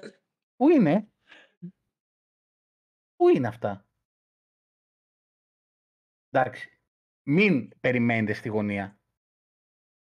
Απολύστε το Phil Spencer λέει γιατί έχει φτάσει στο... Ρε, ναι, οκ, έχει κάνει λάθη, είναι μαλθακός, ε, ε, ναι, συγχαρητήρια Sony για το τέτοιο, θέλει και λίγο τσαμπουκά και τέτοια. Ποιος έφτασε το Δεκτά, Xbox εδώ, δεκτά όλα αυτά. εδώ που έφτιαξε μετά τον ε, Don, που πήγαινε το Xbox να γίνει κουμπάρας; Η DVD player. Γιατί αυτό Βι- είχε καταλήξει VHS να πήγα είναι. να το πω εγώ. Με πρόλαβες. Εντάξει. Ναι, το παίζει. Αλλά ορφαία, μην ξεχνάμε και το τι έχει κάνει, έτσι. Μην ξεχνάμε και το τι έχει κάνει. Δεν γίνεται. Εγώ έχω πει, στο, στο έγραψα και στο, στην ομαδική. Το, μενα- το λάθος που έχει κάνει ο, ο Ορφέας πήγα να πω τώρα, ο Φιλ, είναι ότι έχει όλα τα πράγματα Τα που έχει κάτω. πάρει όλα πάνω τους. Πρέπει να μοιράσει λίγο, να, μοιρα... να σγίνει το πρόσωπο του Xbox και να ας μοιράσει μοιράσει αρμοδιότητες. αρμοδιότητες. Ας μοιράσει, δηλαδή να τα σπάσει λίγο. Ε, το να, έχουμε να πει εδώ αρχίσει... και πολύ καιρό αυτό. Δημήτρης unmute. Το έχουμε πει πάρα πολύ καιρό αυτό. Ναι. Πε- Χρειάζεται να μοιράσει αρμοδιότητες ο Phil Spencer. Ναι, εντάξει. Ε, Ναι, να πάρει το κομμάτι των συμφωνιών εφόσον το έχει, ωραία, και του PR, και ας αφή- του PR όσον αφορά, ξέρεις, το να βγει, να δώσει μια συνέντευξη ναι, ναι, ναι. και μέχρι εκεί. Αλλά τη- το κομμάτι των πρεσβευτής δημοσίων του Xbox. σχέσεων, καλό θα ήταν να δοθεί σε κάποιον λίγο πιο δυναμικό. Το κομμάτι των, να διαχειρίζεται το development του κάθε ένα από όλα αυτά τα στούντια, στούντιο θα έπρεπε να δοθεί σε κάποιον λίγο πιο focused Μα σε σε- αυτό ακριβώς το κομμάτι. Βασικά κάτω από τον ε, τέτοιον για τη διαχείριση των Xbox Studio είναι ο Bobby, πώς το λένε; Δεν θυμάμαι το Αντώνη το επίθετό του, που είναι κάτω από τον ε, Phil Spencer. Αλλά είναι και πάλι ένας. Δηλαδή δεν θυμάμαι το επίθετό του τώρα πώς το λένε. Ο Bobby κάτι. Δεν θυμάμαι. Δεν είναι τέτοιο. Δεν το λοιπόν, Πέτρο. Πέτρος, δεν- σου άρεσε το breakdance, ε; ναι, ναι, ναι. Matt Booty, μπράβο αυτός. ο Μπράβο, ρε Booty. Ορφέα, Ναι. μπράβο. ο οποίος είναι στη διαχείριση και καλά των Xbox Studios. Πρέπει να μοιραστούν οι δουλειές, να σπάσουν, δεν ξέρω πώς θα το κάνουν, για να μπορέσουν να έχουν καλύτερο έλεγχο στην ουσία. Γιατί αυτό λείπει, ο έλεγχος. Anyway, αυτό για, την, για τα ο Redfall. Ελπίζω να γίναμε κατανοητοί. Ε, δεν, Remastered Spider-Man. δεν, ε, δεν σημαίνει ότι η γνώμη μας είναι η σωστή. Σημαίνει Ακριβώς. ότι παίξαμε το παιχνίδι και λέμε τη γνώμη μας. Το παίξαμε. ναι, Μας υπάρχει είδατε- κιόλας στο βίντεο. Ας είδατε να γράφουμε review για το Redfall; Ακόμα όχι. Θα το τελειώσουμε και μετά. Θα το τερματίσουμε, θα παίξουμε. Θα παίξουμε Και σε θα αυτή την ήθελα- κατάσταση. Και θα ήθελα Θα να παίξουμε έχουμε και... ένα multi-review. Ναι, Δηλαδή την άποψη του ένα, την άποψη του άλλου, Ναι, την ναι, ναι, άποψη ναι. του άλλου. Ναι, Εννοείται. Αυτό είναι το ναι. πολύ εύκολο, εσύ Δημήτρη. έτσι. Ε, Για να Τα- μην νομίζουν δηλαδή ότι ο μας Mr. δώσανε τσάπα το Κούτσιας, ε. παιχνίδι Και ο για να το Κυριάκος. κάνουμε review για να το προωθήσουμε. Ναι, ναι. Ακριβώς. Μα δεν το προωθούμε. Είπα, λέμε Συγγνώμη. αυτό που βλέπουμε. Δεν μπορούσα να γράψω ένα ημετικό σε εισαγωγικά review, να το θάψω κι εγώ ε, ή να το εκθιάσω κι εγώ για να γίνει κακός χαμός που πω αυτός το εκθιάζει ενώ όλοι το κράζουν και να γράφουν από κάτω 8.000 σχόλια ε, να μου εύχονται να πεθάνω μεθαύριο και τέτοια. Ακριβώς. Θα μπορούσα. Πολύ εύκολα. Δεν το κάνω όμως γιατί έχουμε παίξει μόνο δύο ώρες από το παιχνίδι. Δεν έχουμε δει καν το δεύτερο ability. Ακριβώς. Οι Και όπως άλλοι- είπε και ο Ζαμπτίμ, στις 4,5 ώρες άρχισε να του βγάζει Ναι. θέματα. Που θα το δούμε λογικά αύριο εμείς αυτό. Αν όντως και σε εμάς θα παρουσιαστούν. Γεια σου, καληνύχτα Κώστα. Ε, Καληνύχτα. Έχουν Οι πει πάνω άλλοι- κάτω μετά χρονοδιάγραμμα τις του τρεις ο- παιχνιδιού. Μετά τις 3 ώρες, 20 ώρες είναι. Μετά τις 3 ώρες του παιχνιδιού μας είχαν γράψει και review. Εντάξει. Δηλαδή, έλεος. Anyway.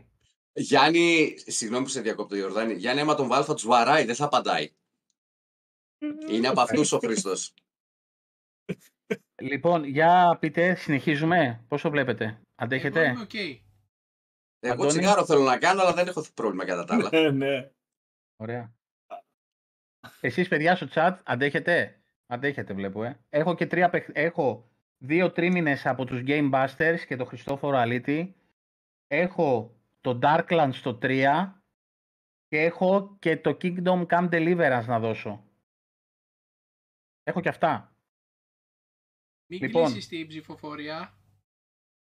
Μέχρι τέλους θα θα την αφήσουμε. Εντάξει. Ε, στρόγγυλο νούμερο εσύ, έτσι, γιατί Εν είναι τω μεταξύ- 51-49 σε 99 ψήφους. Εγώ δεν έχω Ε, ψηφίσει ακόμα. Εν τω μεταξύ το High on Life το είχε και ο... ο- Ανοίξτε μπουκάλι, ναι, ανοίξτε δεύτερο. Κερασμένο από μένα στο παιδί. Ε, που το ανέφερα και τώρα. Το έχει γράψει και ο Αντώνης. Ε, έχει... Ξεπέρασε τα 7,5 εκατομμύρια παίχτες το High on Life. Ωραία. 7,5 εκατομμύρια παίχτες παίξαν το High on Life.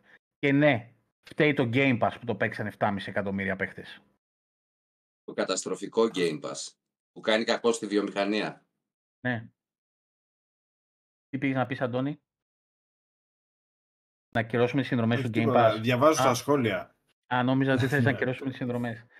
Λοιπόν, όχι, όχι, τώρα θα κεράσω τον εαυτό μου ένα ουσκάκι ακόμα σε λίγο. ναι, ναι, ναι. Σχετικά με την εξαγορά, για να πούμε και για αυτά, γιατί σας αφήσαμε πολύ χαλαρούς χωρίς την εξαγορά.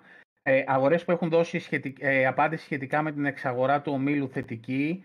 Ε, South Africa, Ιαπωνία, Κούβα, Σαουδική Αραβία, Βραζιλία, Σερβία, Χιλή και Ουκρανία. Και 22 Μαΐου περιμένουμε από, από Ευρώπη και μετά έχουμε Κίνα και Αμερική. Ωραία. Ε, να πω λίγο κάτι πάνω σε αυτό. Έχω την αίσθηση ότι αν η Ευρώπη δώσει θετική ψήφο, έχει κλείσει επιτόπου η συμφωνία. Λοιπόν, ε, έστειλε ο Λευτέρης ένα ωραίο βίντεο από έναν αναλυτή, ε, ο, ο οποίος ασχολείται με αυτά τα πράγματα και ο άνθρωπος είπε το πολύ απλό. Παιδιά, η CMA το μόνο που μπορεί να μπλοκάρει είναι τις δουλειές της Microsoft στην Αγγλία. Ακριβώς. Τέλος. Δεν μπορεί να κάνει. Φυσικά λέει τη Microsoft δεν της συμφέρει να φύγει από την Αγγλία γιατί έχει ένα πολύ μεγάλο έσοδο από εκεί. Αλλά θα βρει λέει άλλο παραθυράκι ώστε να κάνει τις δουλειές της πέρα από αυτό. Εντάξει.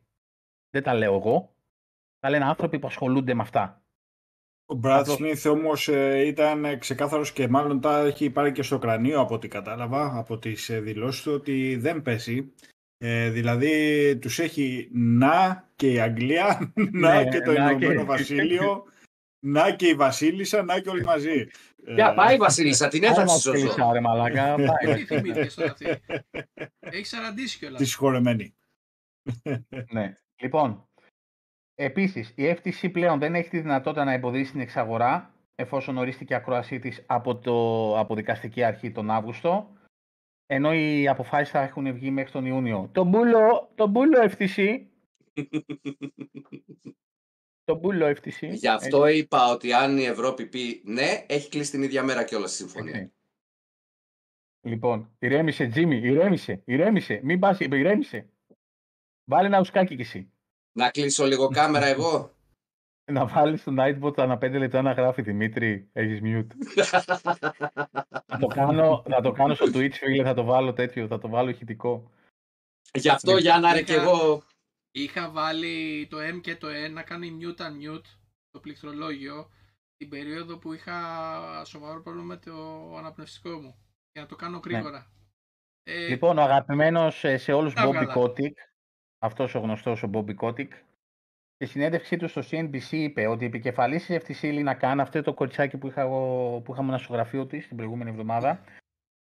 Συναντήθηκε μια εβδομάδα πριν την απόφαση της CMA με την, με την επικεφαλή της CMA κάτι που απαγορεύεται ρητός. Είναι σαν εγώ να κάνω μήνυση στο ΣΑΜ αλλά μια εβδομάδα πριν οι δικηγόροι μας να έχουν συναντηθεί για τα καθέκαστα, έτσι. Ναι. Ο Μπρατ Σμιθ, αυτός που έλεγε ο Αντώνης, τι δήλωσε ρε Αντώνη, για πες. Έχει ξεκαθάρισε ότι θα έχει αντίκτυπο ε, σε αυτό που λέγαμε πριν, ότι όντως έχει τσαντιστεί, φαίνεται δηλαδή τουλάχιστον από τις ε, δηλώσεις του, ότι θα έχει αντίκτυπο στην ε, οικονομία γενικότερα και στην αγγλική αγορά ότι θα γίνουν περικοπές όσον αφορά το θέμα των επενδύσεων της Microsoft στο κομμάτι της ε, τεχνολογίας. Ε, μην ξεχνάμε επίσης ότι η Microsoft είναι αν όχι από τους ε, μεγαλοϊποστηρικτές της αγγλικής οικονομίας, μια εταιρεία η οποία φτάνει ακόμα και το 70% των επενδύσεων στο κομμάτι τεχνολογίας και γενικότερα στον τομέα της. Απίστευτο το, το ποστό, απίστευτο το νούμερο. Οπότε καταλαβαίνουμε ότι αν γίνει μια τέτοια, ε, να το πω και έτσι, απόσυρση της Microsoft από την ε, αγγλική αγορά, ότι θα υπάρξει ένα ντόμινο όσον αφορά το θέμα της ε, απώλειας ε, των επενδύσεων αυτών, το οποίο δεν ξέρουμε τι, πού θα φτάσει η κατρακύλα μετά. Και δε, είναι πράγματα τα οποία δεν τα λέμε εμείς. OK, okay, παιδιά. Ναι, Τζίμι και Γιώργο, μην κάθεστε και μαλώνετε τώρα και συζητάτε τώρα για τα παιχνίδια. Έβγαλε η Sony, έβγαλε παιχνίδια. Έβγαλε. Εντάξει, δεν χρειάζεται τώρα το πώς ποιος είναι έχει μεγαλύτερη. Δεν έχει σημασία. Μα δεν μας απασχολεί κιόλας, ρε παιδιά. Ναι, δεν μας απασχολεί κιόλας. Εμάς μας απασχολεί τι γίνεται στο σπίτι μας, εδώ που παίζουμε. Μην χαλιέστε τώρα για τέτοια πράγματα. Τα έχουμε πει για τη Sony, έχουμε πει για τα παιχνίδια της, έχουμε πει ναι, ωραία παιχνίδια. Μα και θέλουμε, και θέλουμε ναι. να βγάζει και Α. θα συνεχίσει να βγάζει. δεν, δεν αμφιβάλλει κανένας. Δεν μαλώνεται. Απλώς ε, ρε παιδί μου τζάμπα. Ακριβώς. Αν η Sony βγάζει καλά και δυνατά παιχνίδια, έχεις μέτρο σύγκρισης για να ζητάς και εσύ καλύτερα παιχνίδια από το, από το δικό σου ναι. ε, supplier, να το πω έτσι. Ναι. Ωραία έχεις απαιτήσεις πιο υψηλές μετά κι εσύ. Και θα γκρινιάξεις όπως στην μόνο, περίπτωση τώρα μόνο... του Redfall, ας πούμε. Ακριβώς. Ε, το, το μόνο που απαιτούμε είναι να υπάρχει. Ε, ε, τέλος καλοκαιριού. Μακάρι, τον Ιούνιο θα έχουμε μια 11 Ιουνίου, παιδιά, εδώ θα είμαστε live. Ε, 11 στο, Ιουνίου. Στο 11 Ιουνίου, λογικά θα ανακοινώσουν και συγκεκριμένη ημερομηνία. 11 Ιουνίου θα είμαστε όλοι εδώ. Το καλό και... που τους θέλω, Δημήτρη. Ναι. Τι μέρα πέφτει 11 Ιουνίου. τραβάει άλλο ρε φίλε. Και όπως έχω πει ξανά, δεν μου φτάνει το Forza και το Starfield για φέτος. Δεν μου φτάνει. Μαζί με το Redfall. Στην κατάσταση που βγήκε, δεν με πειράζει. Δεν μου φτάνουν αυτά τα τρία για φέτος. Θέλω άλλα τρία μέχρι τέλος του χρόνου. Ναι. Όχι ανακοίνωση, launch. Ναι. Launch. 11 Ιουνίου, παιδιά, Κυριακή. Άλλα τρία. Ναι. Τρία triple A τα θέλω όμως. Εντάξει, θα, θα, τα φας εδώ ή, ή να στα τυλίξω για το σπίτι, πώς θα θες. Να γεμίσει το στόμα. Λοιπόν, το Sonic συνεχίζει ακάθεκτο. 3,2 εκατομμύρια πωλήσεις στο Frontiers. Αυτό που το θάψανε στα reviews κάποιοι. Ναι, όποιος το θάψε είναι ηλίθιος. Θα το είναι, πω κόσμια. Είναι άδειος ο κόσμος, λέει, στο Sonic Frontiers. Ναι, εντάξει. Επίσης, αγαπάμε ε... Sega, αγαπάμε Sonic. Μακάρι, μακάρι Sega να, ναι. να πατήσει και ξανά δυνατά στα πόδια της. Respect. μεγάλη τίτλη, έτσι. Εντάξει, μην τα είπαμε στην προηγούμενη εκπομπή. Λοιπόν, η Microsoft επειδή απε, α, ε, η CMA της απέρριψε την πρόταση, έπεσε σε βαθιά κατάθλιψη. ε, πήγε σε ψυχολόγο και ο ψυχολόγος της πρότεινε να υπογράψει μια δεκαετία ακόμα συμφωνία με μια άλλη cloud υπηρεσία ε, από την Ισπανία, την Enware. Και έτσι ξεπεράστηκε η κατάθλιψη. Ήταν πολύ απλά τα πράγματα. Απλή συμβουλή. Ήταν σαν τα Xanax που γράφουν. Μμμ. Ε, Minecraft Legends. 3 εκατομμύρια τις παίχτες τις πρώτες 10 μέρες. Το παιχνίδι μαμάει. Το παιχνίδι είναι φοβερό. Εγώ Minecraft απλό έβλεπα μόνο την κόρη μου που έπαιζε. Ναι, σκονάκι, δεν θυμάμαι, Στέλιο. Ε, πού να τα θυμάμαι. Μπράβο, Κώστα. Κάνε Κωνσταντίνε, γιατί βλέπεις δεν με αφήνουνε. Ναι, Minecraft το κανονικό. Ε, δεν, δεν έπαιζα, έβλεπα μόνο από τις κόρες μου. Ξεκίνησα το Legends και δεν μπορώ να ξεκολλήσω με το ρημαδοπέχνιδο. Είναι απίστευτο το concept του, το πώς ε, αυτό με, θυμίζει στρατηγική, θυμίζει τα φοβερό παιχνίδι. Στους υπότιτλους, στους ελληνικούς, έχουν κάνει φοβερή δουλειά. Φοβερή. Καμία σχέση με του Φόρτσα. Φοβερή δουλειά. Πολύ καλή δουλειά. Δηλαδή και οι κόρες μου που παίζουν και διαβάζουν ε, και εγώ που τα βλέπω φοβερό. Παίξτε παιδιά. Παίξτε το το παιχνίδι. Είναι πολύ καλό. Ποιος το βγάζει αυτό; Ποια εταιρεία το βγάζει το Minecraft, ε, Αντώνη; Δεν θυμάμαι, μωρέ. Θυμάσαι; Η Mahjong. Α, Η Mahjong της ναι. ε, Microsoft. Α, της Microsoft Mahjong είναι. Studios. Α, α, της Microsoft είναι. Α, νόμιζα... Η κότα που γεννά τα χρυσά αυγά. Όχι, δεν θυμόμουν απλώς σε ποιον ανήκει ρε φίλε. Αυτό δεν, δεν, δεν θυμάμαι. Θέλεις να τα ακούς. Εντάξει, Όχι. έχω και, ένα, έχω και ένα τύπου Alzheimer. Δεν ξέρω, η Microsoft βγάζει ωραία παιχνίδια, δεν ξέρω. Αχ, Θεέ μου, δώσ' μου δύναμη, σε παρακαλώ. Λοιπόν, είδατε στην αρχή του, ε, της αρχή την- της εκπομπής ε, το βιντεάκι με το accessibility για το Forza Motorsport ήταν το βιντεάκι, παιδιά, έτσι. Ναι. Δεν ήταν για το Forza Horizon, ήταν Forza Motorsport. Ήθελα να κάνω παύση στο σημείο που Ναι, και αυτό Λευτέρη ήταν Pixel. Ναι, και αυτό έχει Pixel επειδή το βγάζει η Microsoft. Μίλα, θα τραβήξω πάλι το βίντεο. Ε, Όχι, μην το βγάλεις πάλι το βίντεο. Όχι, Δεν χρειάζεται. να όχι. το- Θέλω να. ε, Το σημείο off the, the air θα το κάνω. Ε, το accessibility για τη Microsoft έχει αποδείξει εδώ και πολύ καιρό ότι παίζει πολύ μεγάλο ρόλο στη φιλοσοφία της. Δεν πίστευα ποτέ ότι θα δω έναν τυφλό άνθρωπο να παίζει racing παιχνίδια με φωνητικές ε, εντολές, έτσι. Ε, Όχι με φωνητικές εντόλες, με φωνητικές, με ηχητικές ενδείξεις Είχε- στην είχε- ουσία. Ναι, είχε, Ναι. άμα προσέξατε στο βίντεο, άμα ακούσατε, είχε κάτι πιπ, πιπ. Κάτι συγκεκριμένα Ναι. πράγματα. Ναι. Ε, πόσες Γιάννη δεν ξέρω έχει μεταφραστεί το Minecraft. Δεν έχω ιδέα. Τι είναι σαν τη βιβλό, ένα πράγμα; Δεν ξέρω.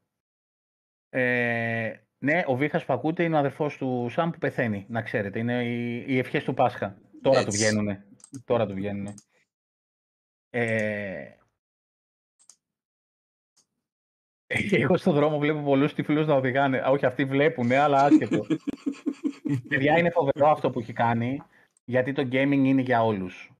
Ε, το είχαμε πει και με την ε, εκπομπή με τη Stacy που κάναμε, ε, αλλά και γενικά το λέμε ότι το, παι- το gaming πρέπει να έχουν πρόσβαση όλοι.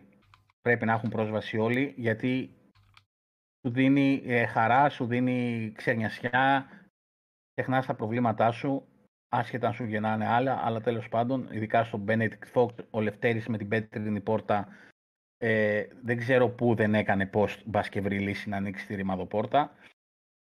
Δηλαδή πρέπει να έκανε post και στο PlayStation, μήπως και εκεί κάποιος το είχε παίξει πιο νωρίς από το Starfield το παιχνίδι και... 119 γλώσσες, Τι λες τώρα ρε φίλε; αλήθεια.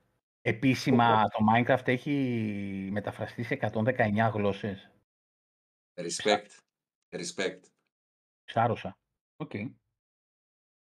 Και μπράβο τους που το κάνουν για το Forza για να γυρίσω στο θέμα μου. Είναι πολύ καλό. Ε, Wulong. Μετά το νερφάρισμα στο πρώτο boss, ξαναεπέστρεψαν οι παίχτες πίσω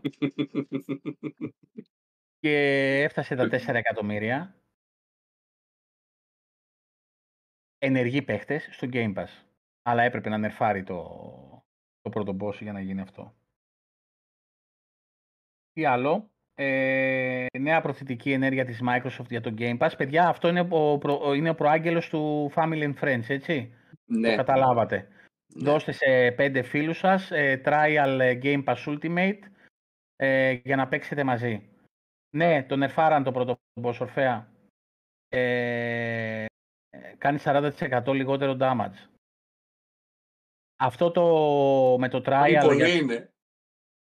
με το Game Pass ε, Ultimate είναι ο διάδοχος του Family and Friends, το οποίο, αν κάνετε αναζήτηση, έχει βγάλει ήδη στο επίσημο site η Microsoft τον οδηγό όπως κάνεις Family and Friends.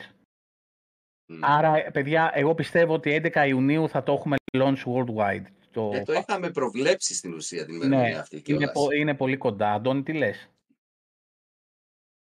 Ε, πιστεύω ότι με, στις 11 Ιουνίου μαζί με την ε, παρουσίαση του τέτοιου θα έχουμε και την άφηξη του Family. Ε, Ναι. ε, δεν νομίζω ότι θα πάει πιο, πιο μετά. Δε- Είναι Είναι όλα έτοιμα. ιδανική ευκαιρία σαν ημερομηνία, ρε, εσύ.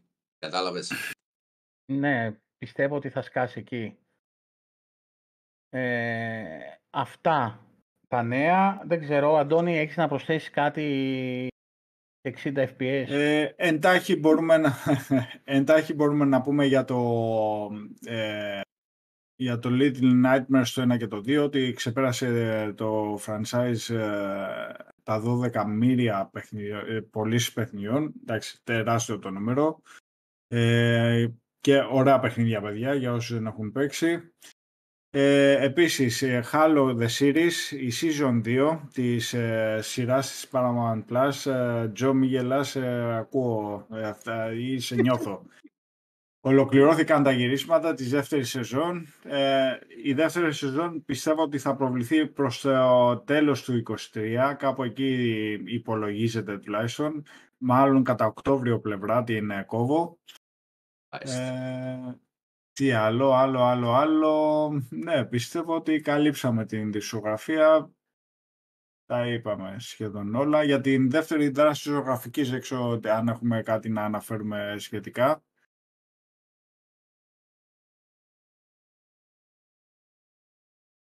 Τζο.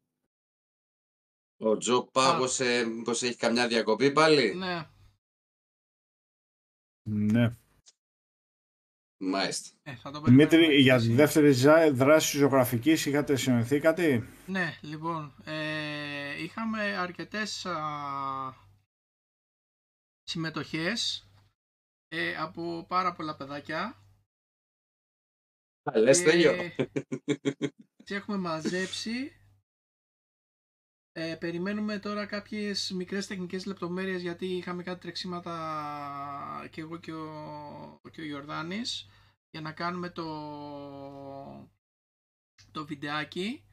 Α, Έχοντας καλώς των πραγμάτων, ε, την άλλη εβδομάδα θα έχουμε το βιντεάκι για να το παρουσιάσουμε community ώστε να γίνει και η ψηφοφορία σιγά σιγά. Για να ξεκινήσει όλη τη Ωραία. διαδικασία. Να. Όπως κάναμε και πέρσι. Έχουν κλείσει συμμετοχές. Γύρω στις 30 συμμετοχές ήταν, αν δεν κάνω λάθος, ε, το Ε, σύνολο των, των παιδιών. 29 συν 2, 31. Μια χαρά, μια χαρά. Γιούχουλε. Παρουσιάσουμε τη, τη δουλειά των ε, νέων καλλιτεχνών, τα 20 πιτσιρικάκια τα οποία 29 φτιάχνουν παιδάκια, συν με τη τον δική τους. Πικιπόκο, συν και ένα μεγάλο παιδάκι, τα οποία αυτά τα δύο τα τελευταία είναι εκτός ε, διαδικασίας βέβαια, αλλά θα παρουσιαστούν και οι φωτογραφίες τους. Έκανα split πάλι.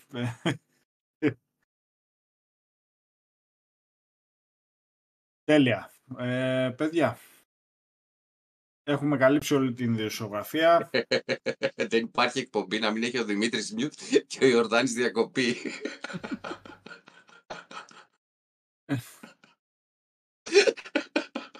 Jim, είχες mute. όχι, όχι, Όχι τώρα, νωρίτερα. Παιδιά, νωρίτερα. λέτε, ρε παιδί μου, παιδιά, έτσι κι αλλιώς ε, γνωρίζετε ότι εκπομπή που να μην πάει έστω και κα- κάτι, κάποιο μικρό πραγματάκι λάθος δεν υπάρχει. Τέλεια. Λοιπόν, αύριο έχετε... Οπότε να καληνυχτήσουμε. Σαμ, αύριο έχετε stream. Αύριο έχουμε Ωραία. stream το Ωραία. απόγευμα, λογικά στις 6 είναι πάλι με Redfall. Ωραία. Ε, λογικά θα είναι ε, με άλλους δύο. Πιστεύω Στέλιος και Επιτέντο αύριο, γιατί ο Τσάκ είπε έχει τένις. Και μετά πα- ε, Παρασκευή έχουμε Gears. Παρασκευή έχουμε Gears, ακριβώς. Λέω οπότε όσοι δεν το έχετε κατεβάσει, Gears 5 παιδιά κατεβάστε το. Ακριβώς προετοιμαστείτε πάλι, το θα έχουμε multiplayer. πιου πιου. Ε, ενδιάμεσα κάπου θα παίξουν και stream Apex λογικά πάλι, γιατί πρέπει να κρατιόμαστε Ε, θα ζεστοί, τελειώσει, έρχεται η νέα εντάξει. σεζόν, ακριβώς. Και με τη νέα σεζόν είπαμε να μπούμε λίγο πιο δυναμικά. Ε, Ε, παιδιά, το giveaway το έχει κανονίσει ο Ιορδάνης. Δεν έχω ούτε κωδικούς ούτε τίποτα εγώ από εδώ. Θα Και περιμένουμε λιγάκι. Κυριακή- Κυριακή έχουμε Οκ, σίγουρα πρωί. τον καφέ. Ωραία. Το πρωί. Και Δευτέρα έχουμε το Kotor 2 σε backwards. Ναι, πες το Το Star ολόκληρο. Wars. Ναι, το πες ήμουν κόντρου Και σίγουρος. εμένα και έπαθα κεφαλικό. Αυτό μου είπε και ο Ιορδάνης και στο έγραψα κιόλας και αναλυτικά. Είναι το Star Wars, το Knights of the Old Republic από το Original Xbox το 2. ε, το κλασικό Kotor, όλος ο κόσμος έτσι το λέει. Ένα καταπληκτικό RPG παιχνιδάκι. Τέλεια.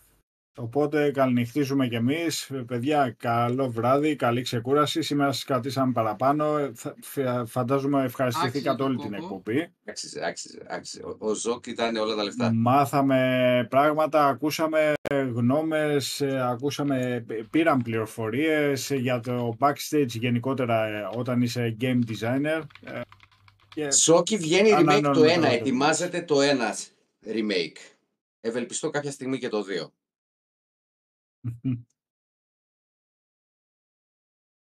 Ναι, ναι, σου- ε, Κωνσταντίνε, είναι, είναι backwards κανονικότατα. Ωραία. Λοιπόν, όσο αφορά τώρα την ψηφοφορία, παιδιά, ξεχάσαμε.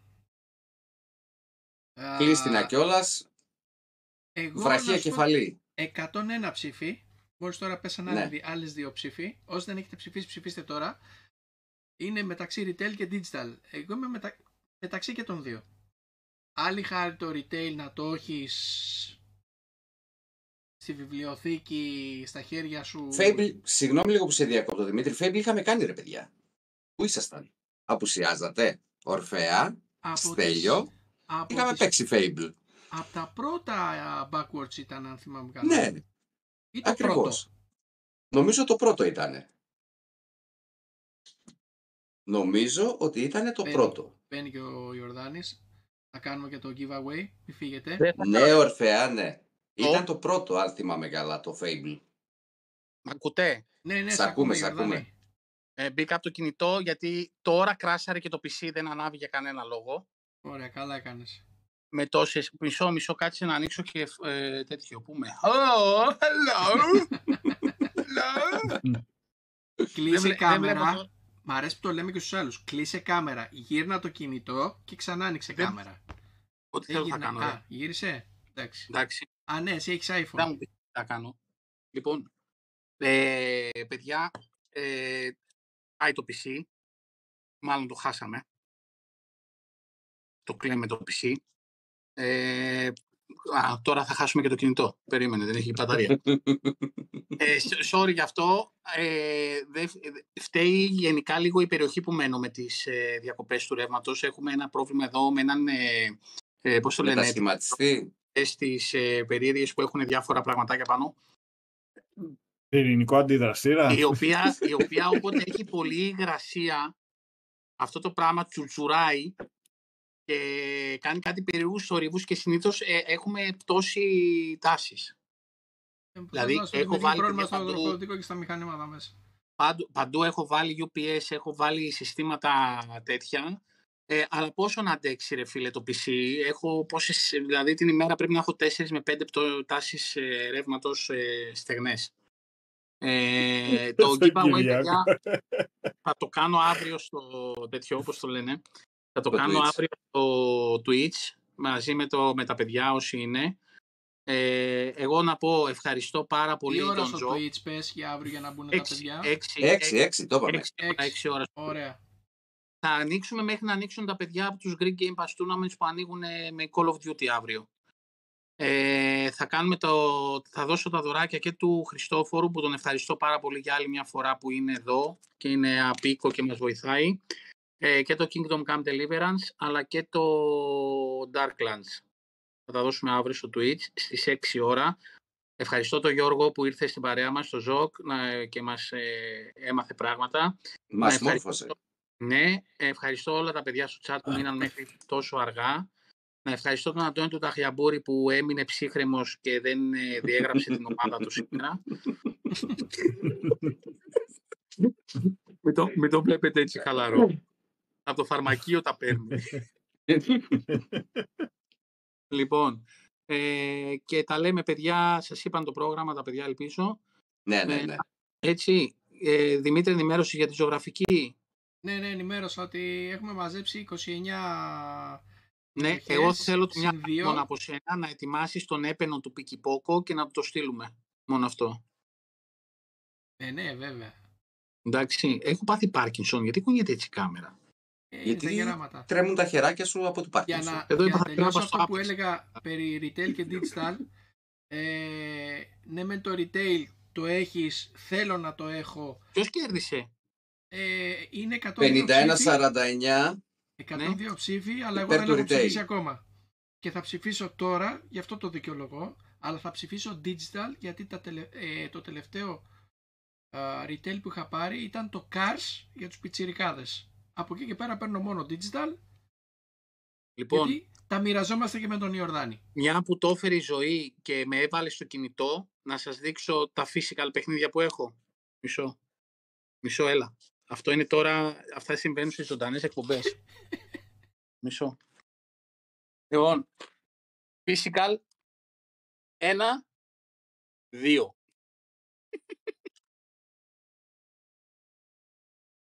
Δεν υπάρχει, παιδιά, άλλο physical στο σπίτι μου. Είναι μόνο αυτά τα δύο. Gears και Alan Wake. Λοιπόν, φιλάκια πολλά. Και Δημήτρη. παιδιά βγήκε 50-50, δεν ήξερα, δεν κοίταγα τι παίζει. Είναι από τη στρογγυλοποίηση, γιατί αν δεις σε 103 ψήφους δεν γίνεται 50-50. Έλα, Ιορδάνης ο άλλος physical. ένας να ψηφίσει. Άλλος ένας να ψηφίσει, παιδιά. Όχι, ρε, άστο 50-50. Γιατί; Είναι από τη στρογγυλοποίηση. Αυτό σου λέω. Ήταν 51-49 το retail με 102 ψήφους. Βγάζουμε κυβέρνηση. Έλα, πάμε. Λοιπόν, έλα, πείτε τις καληνύχτα σας Καλό για να βράδυ, κλείσουμε. Καλό βράδυ, παιδιά. Σας ευχαριστούμε πολύ για την Καλή υπομονή, για ξεκούραση. τον κουράγιο και την ανοχή. Λοιπόν, παιδάκια, καληνύχτα. Ευχαριστούμε για την παρέα. Ευχαριστούμε για την υποστήριξη. Και Spartans out.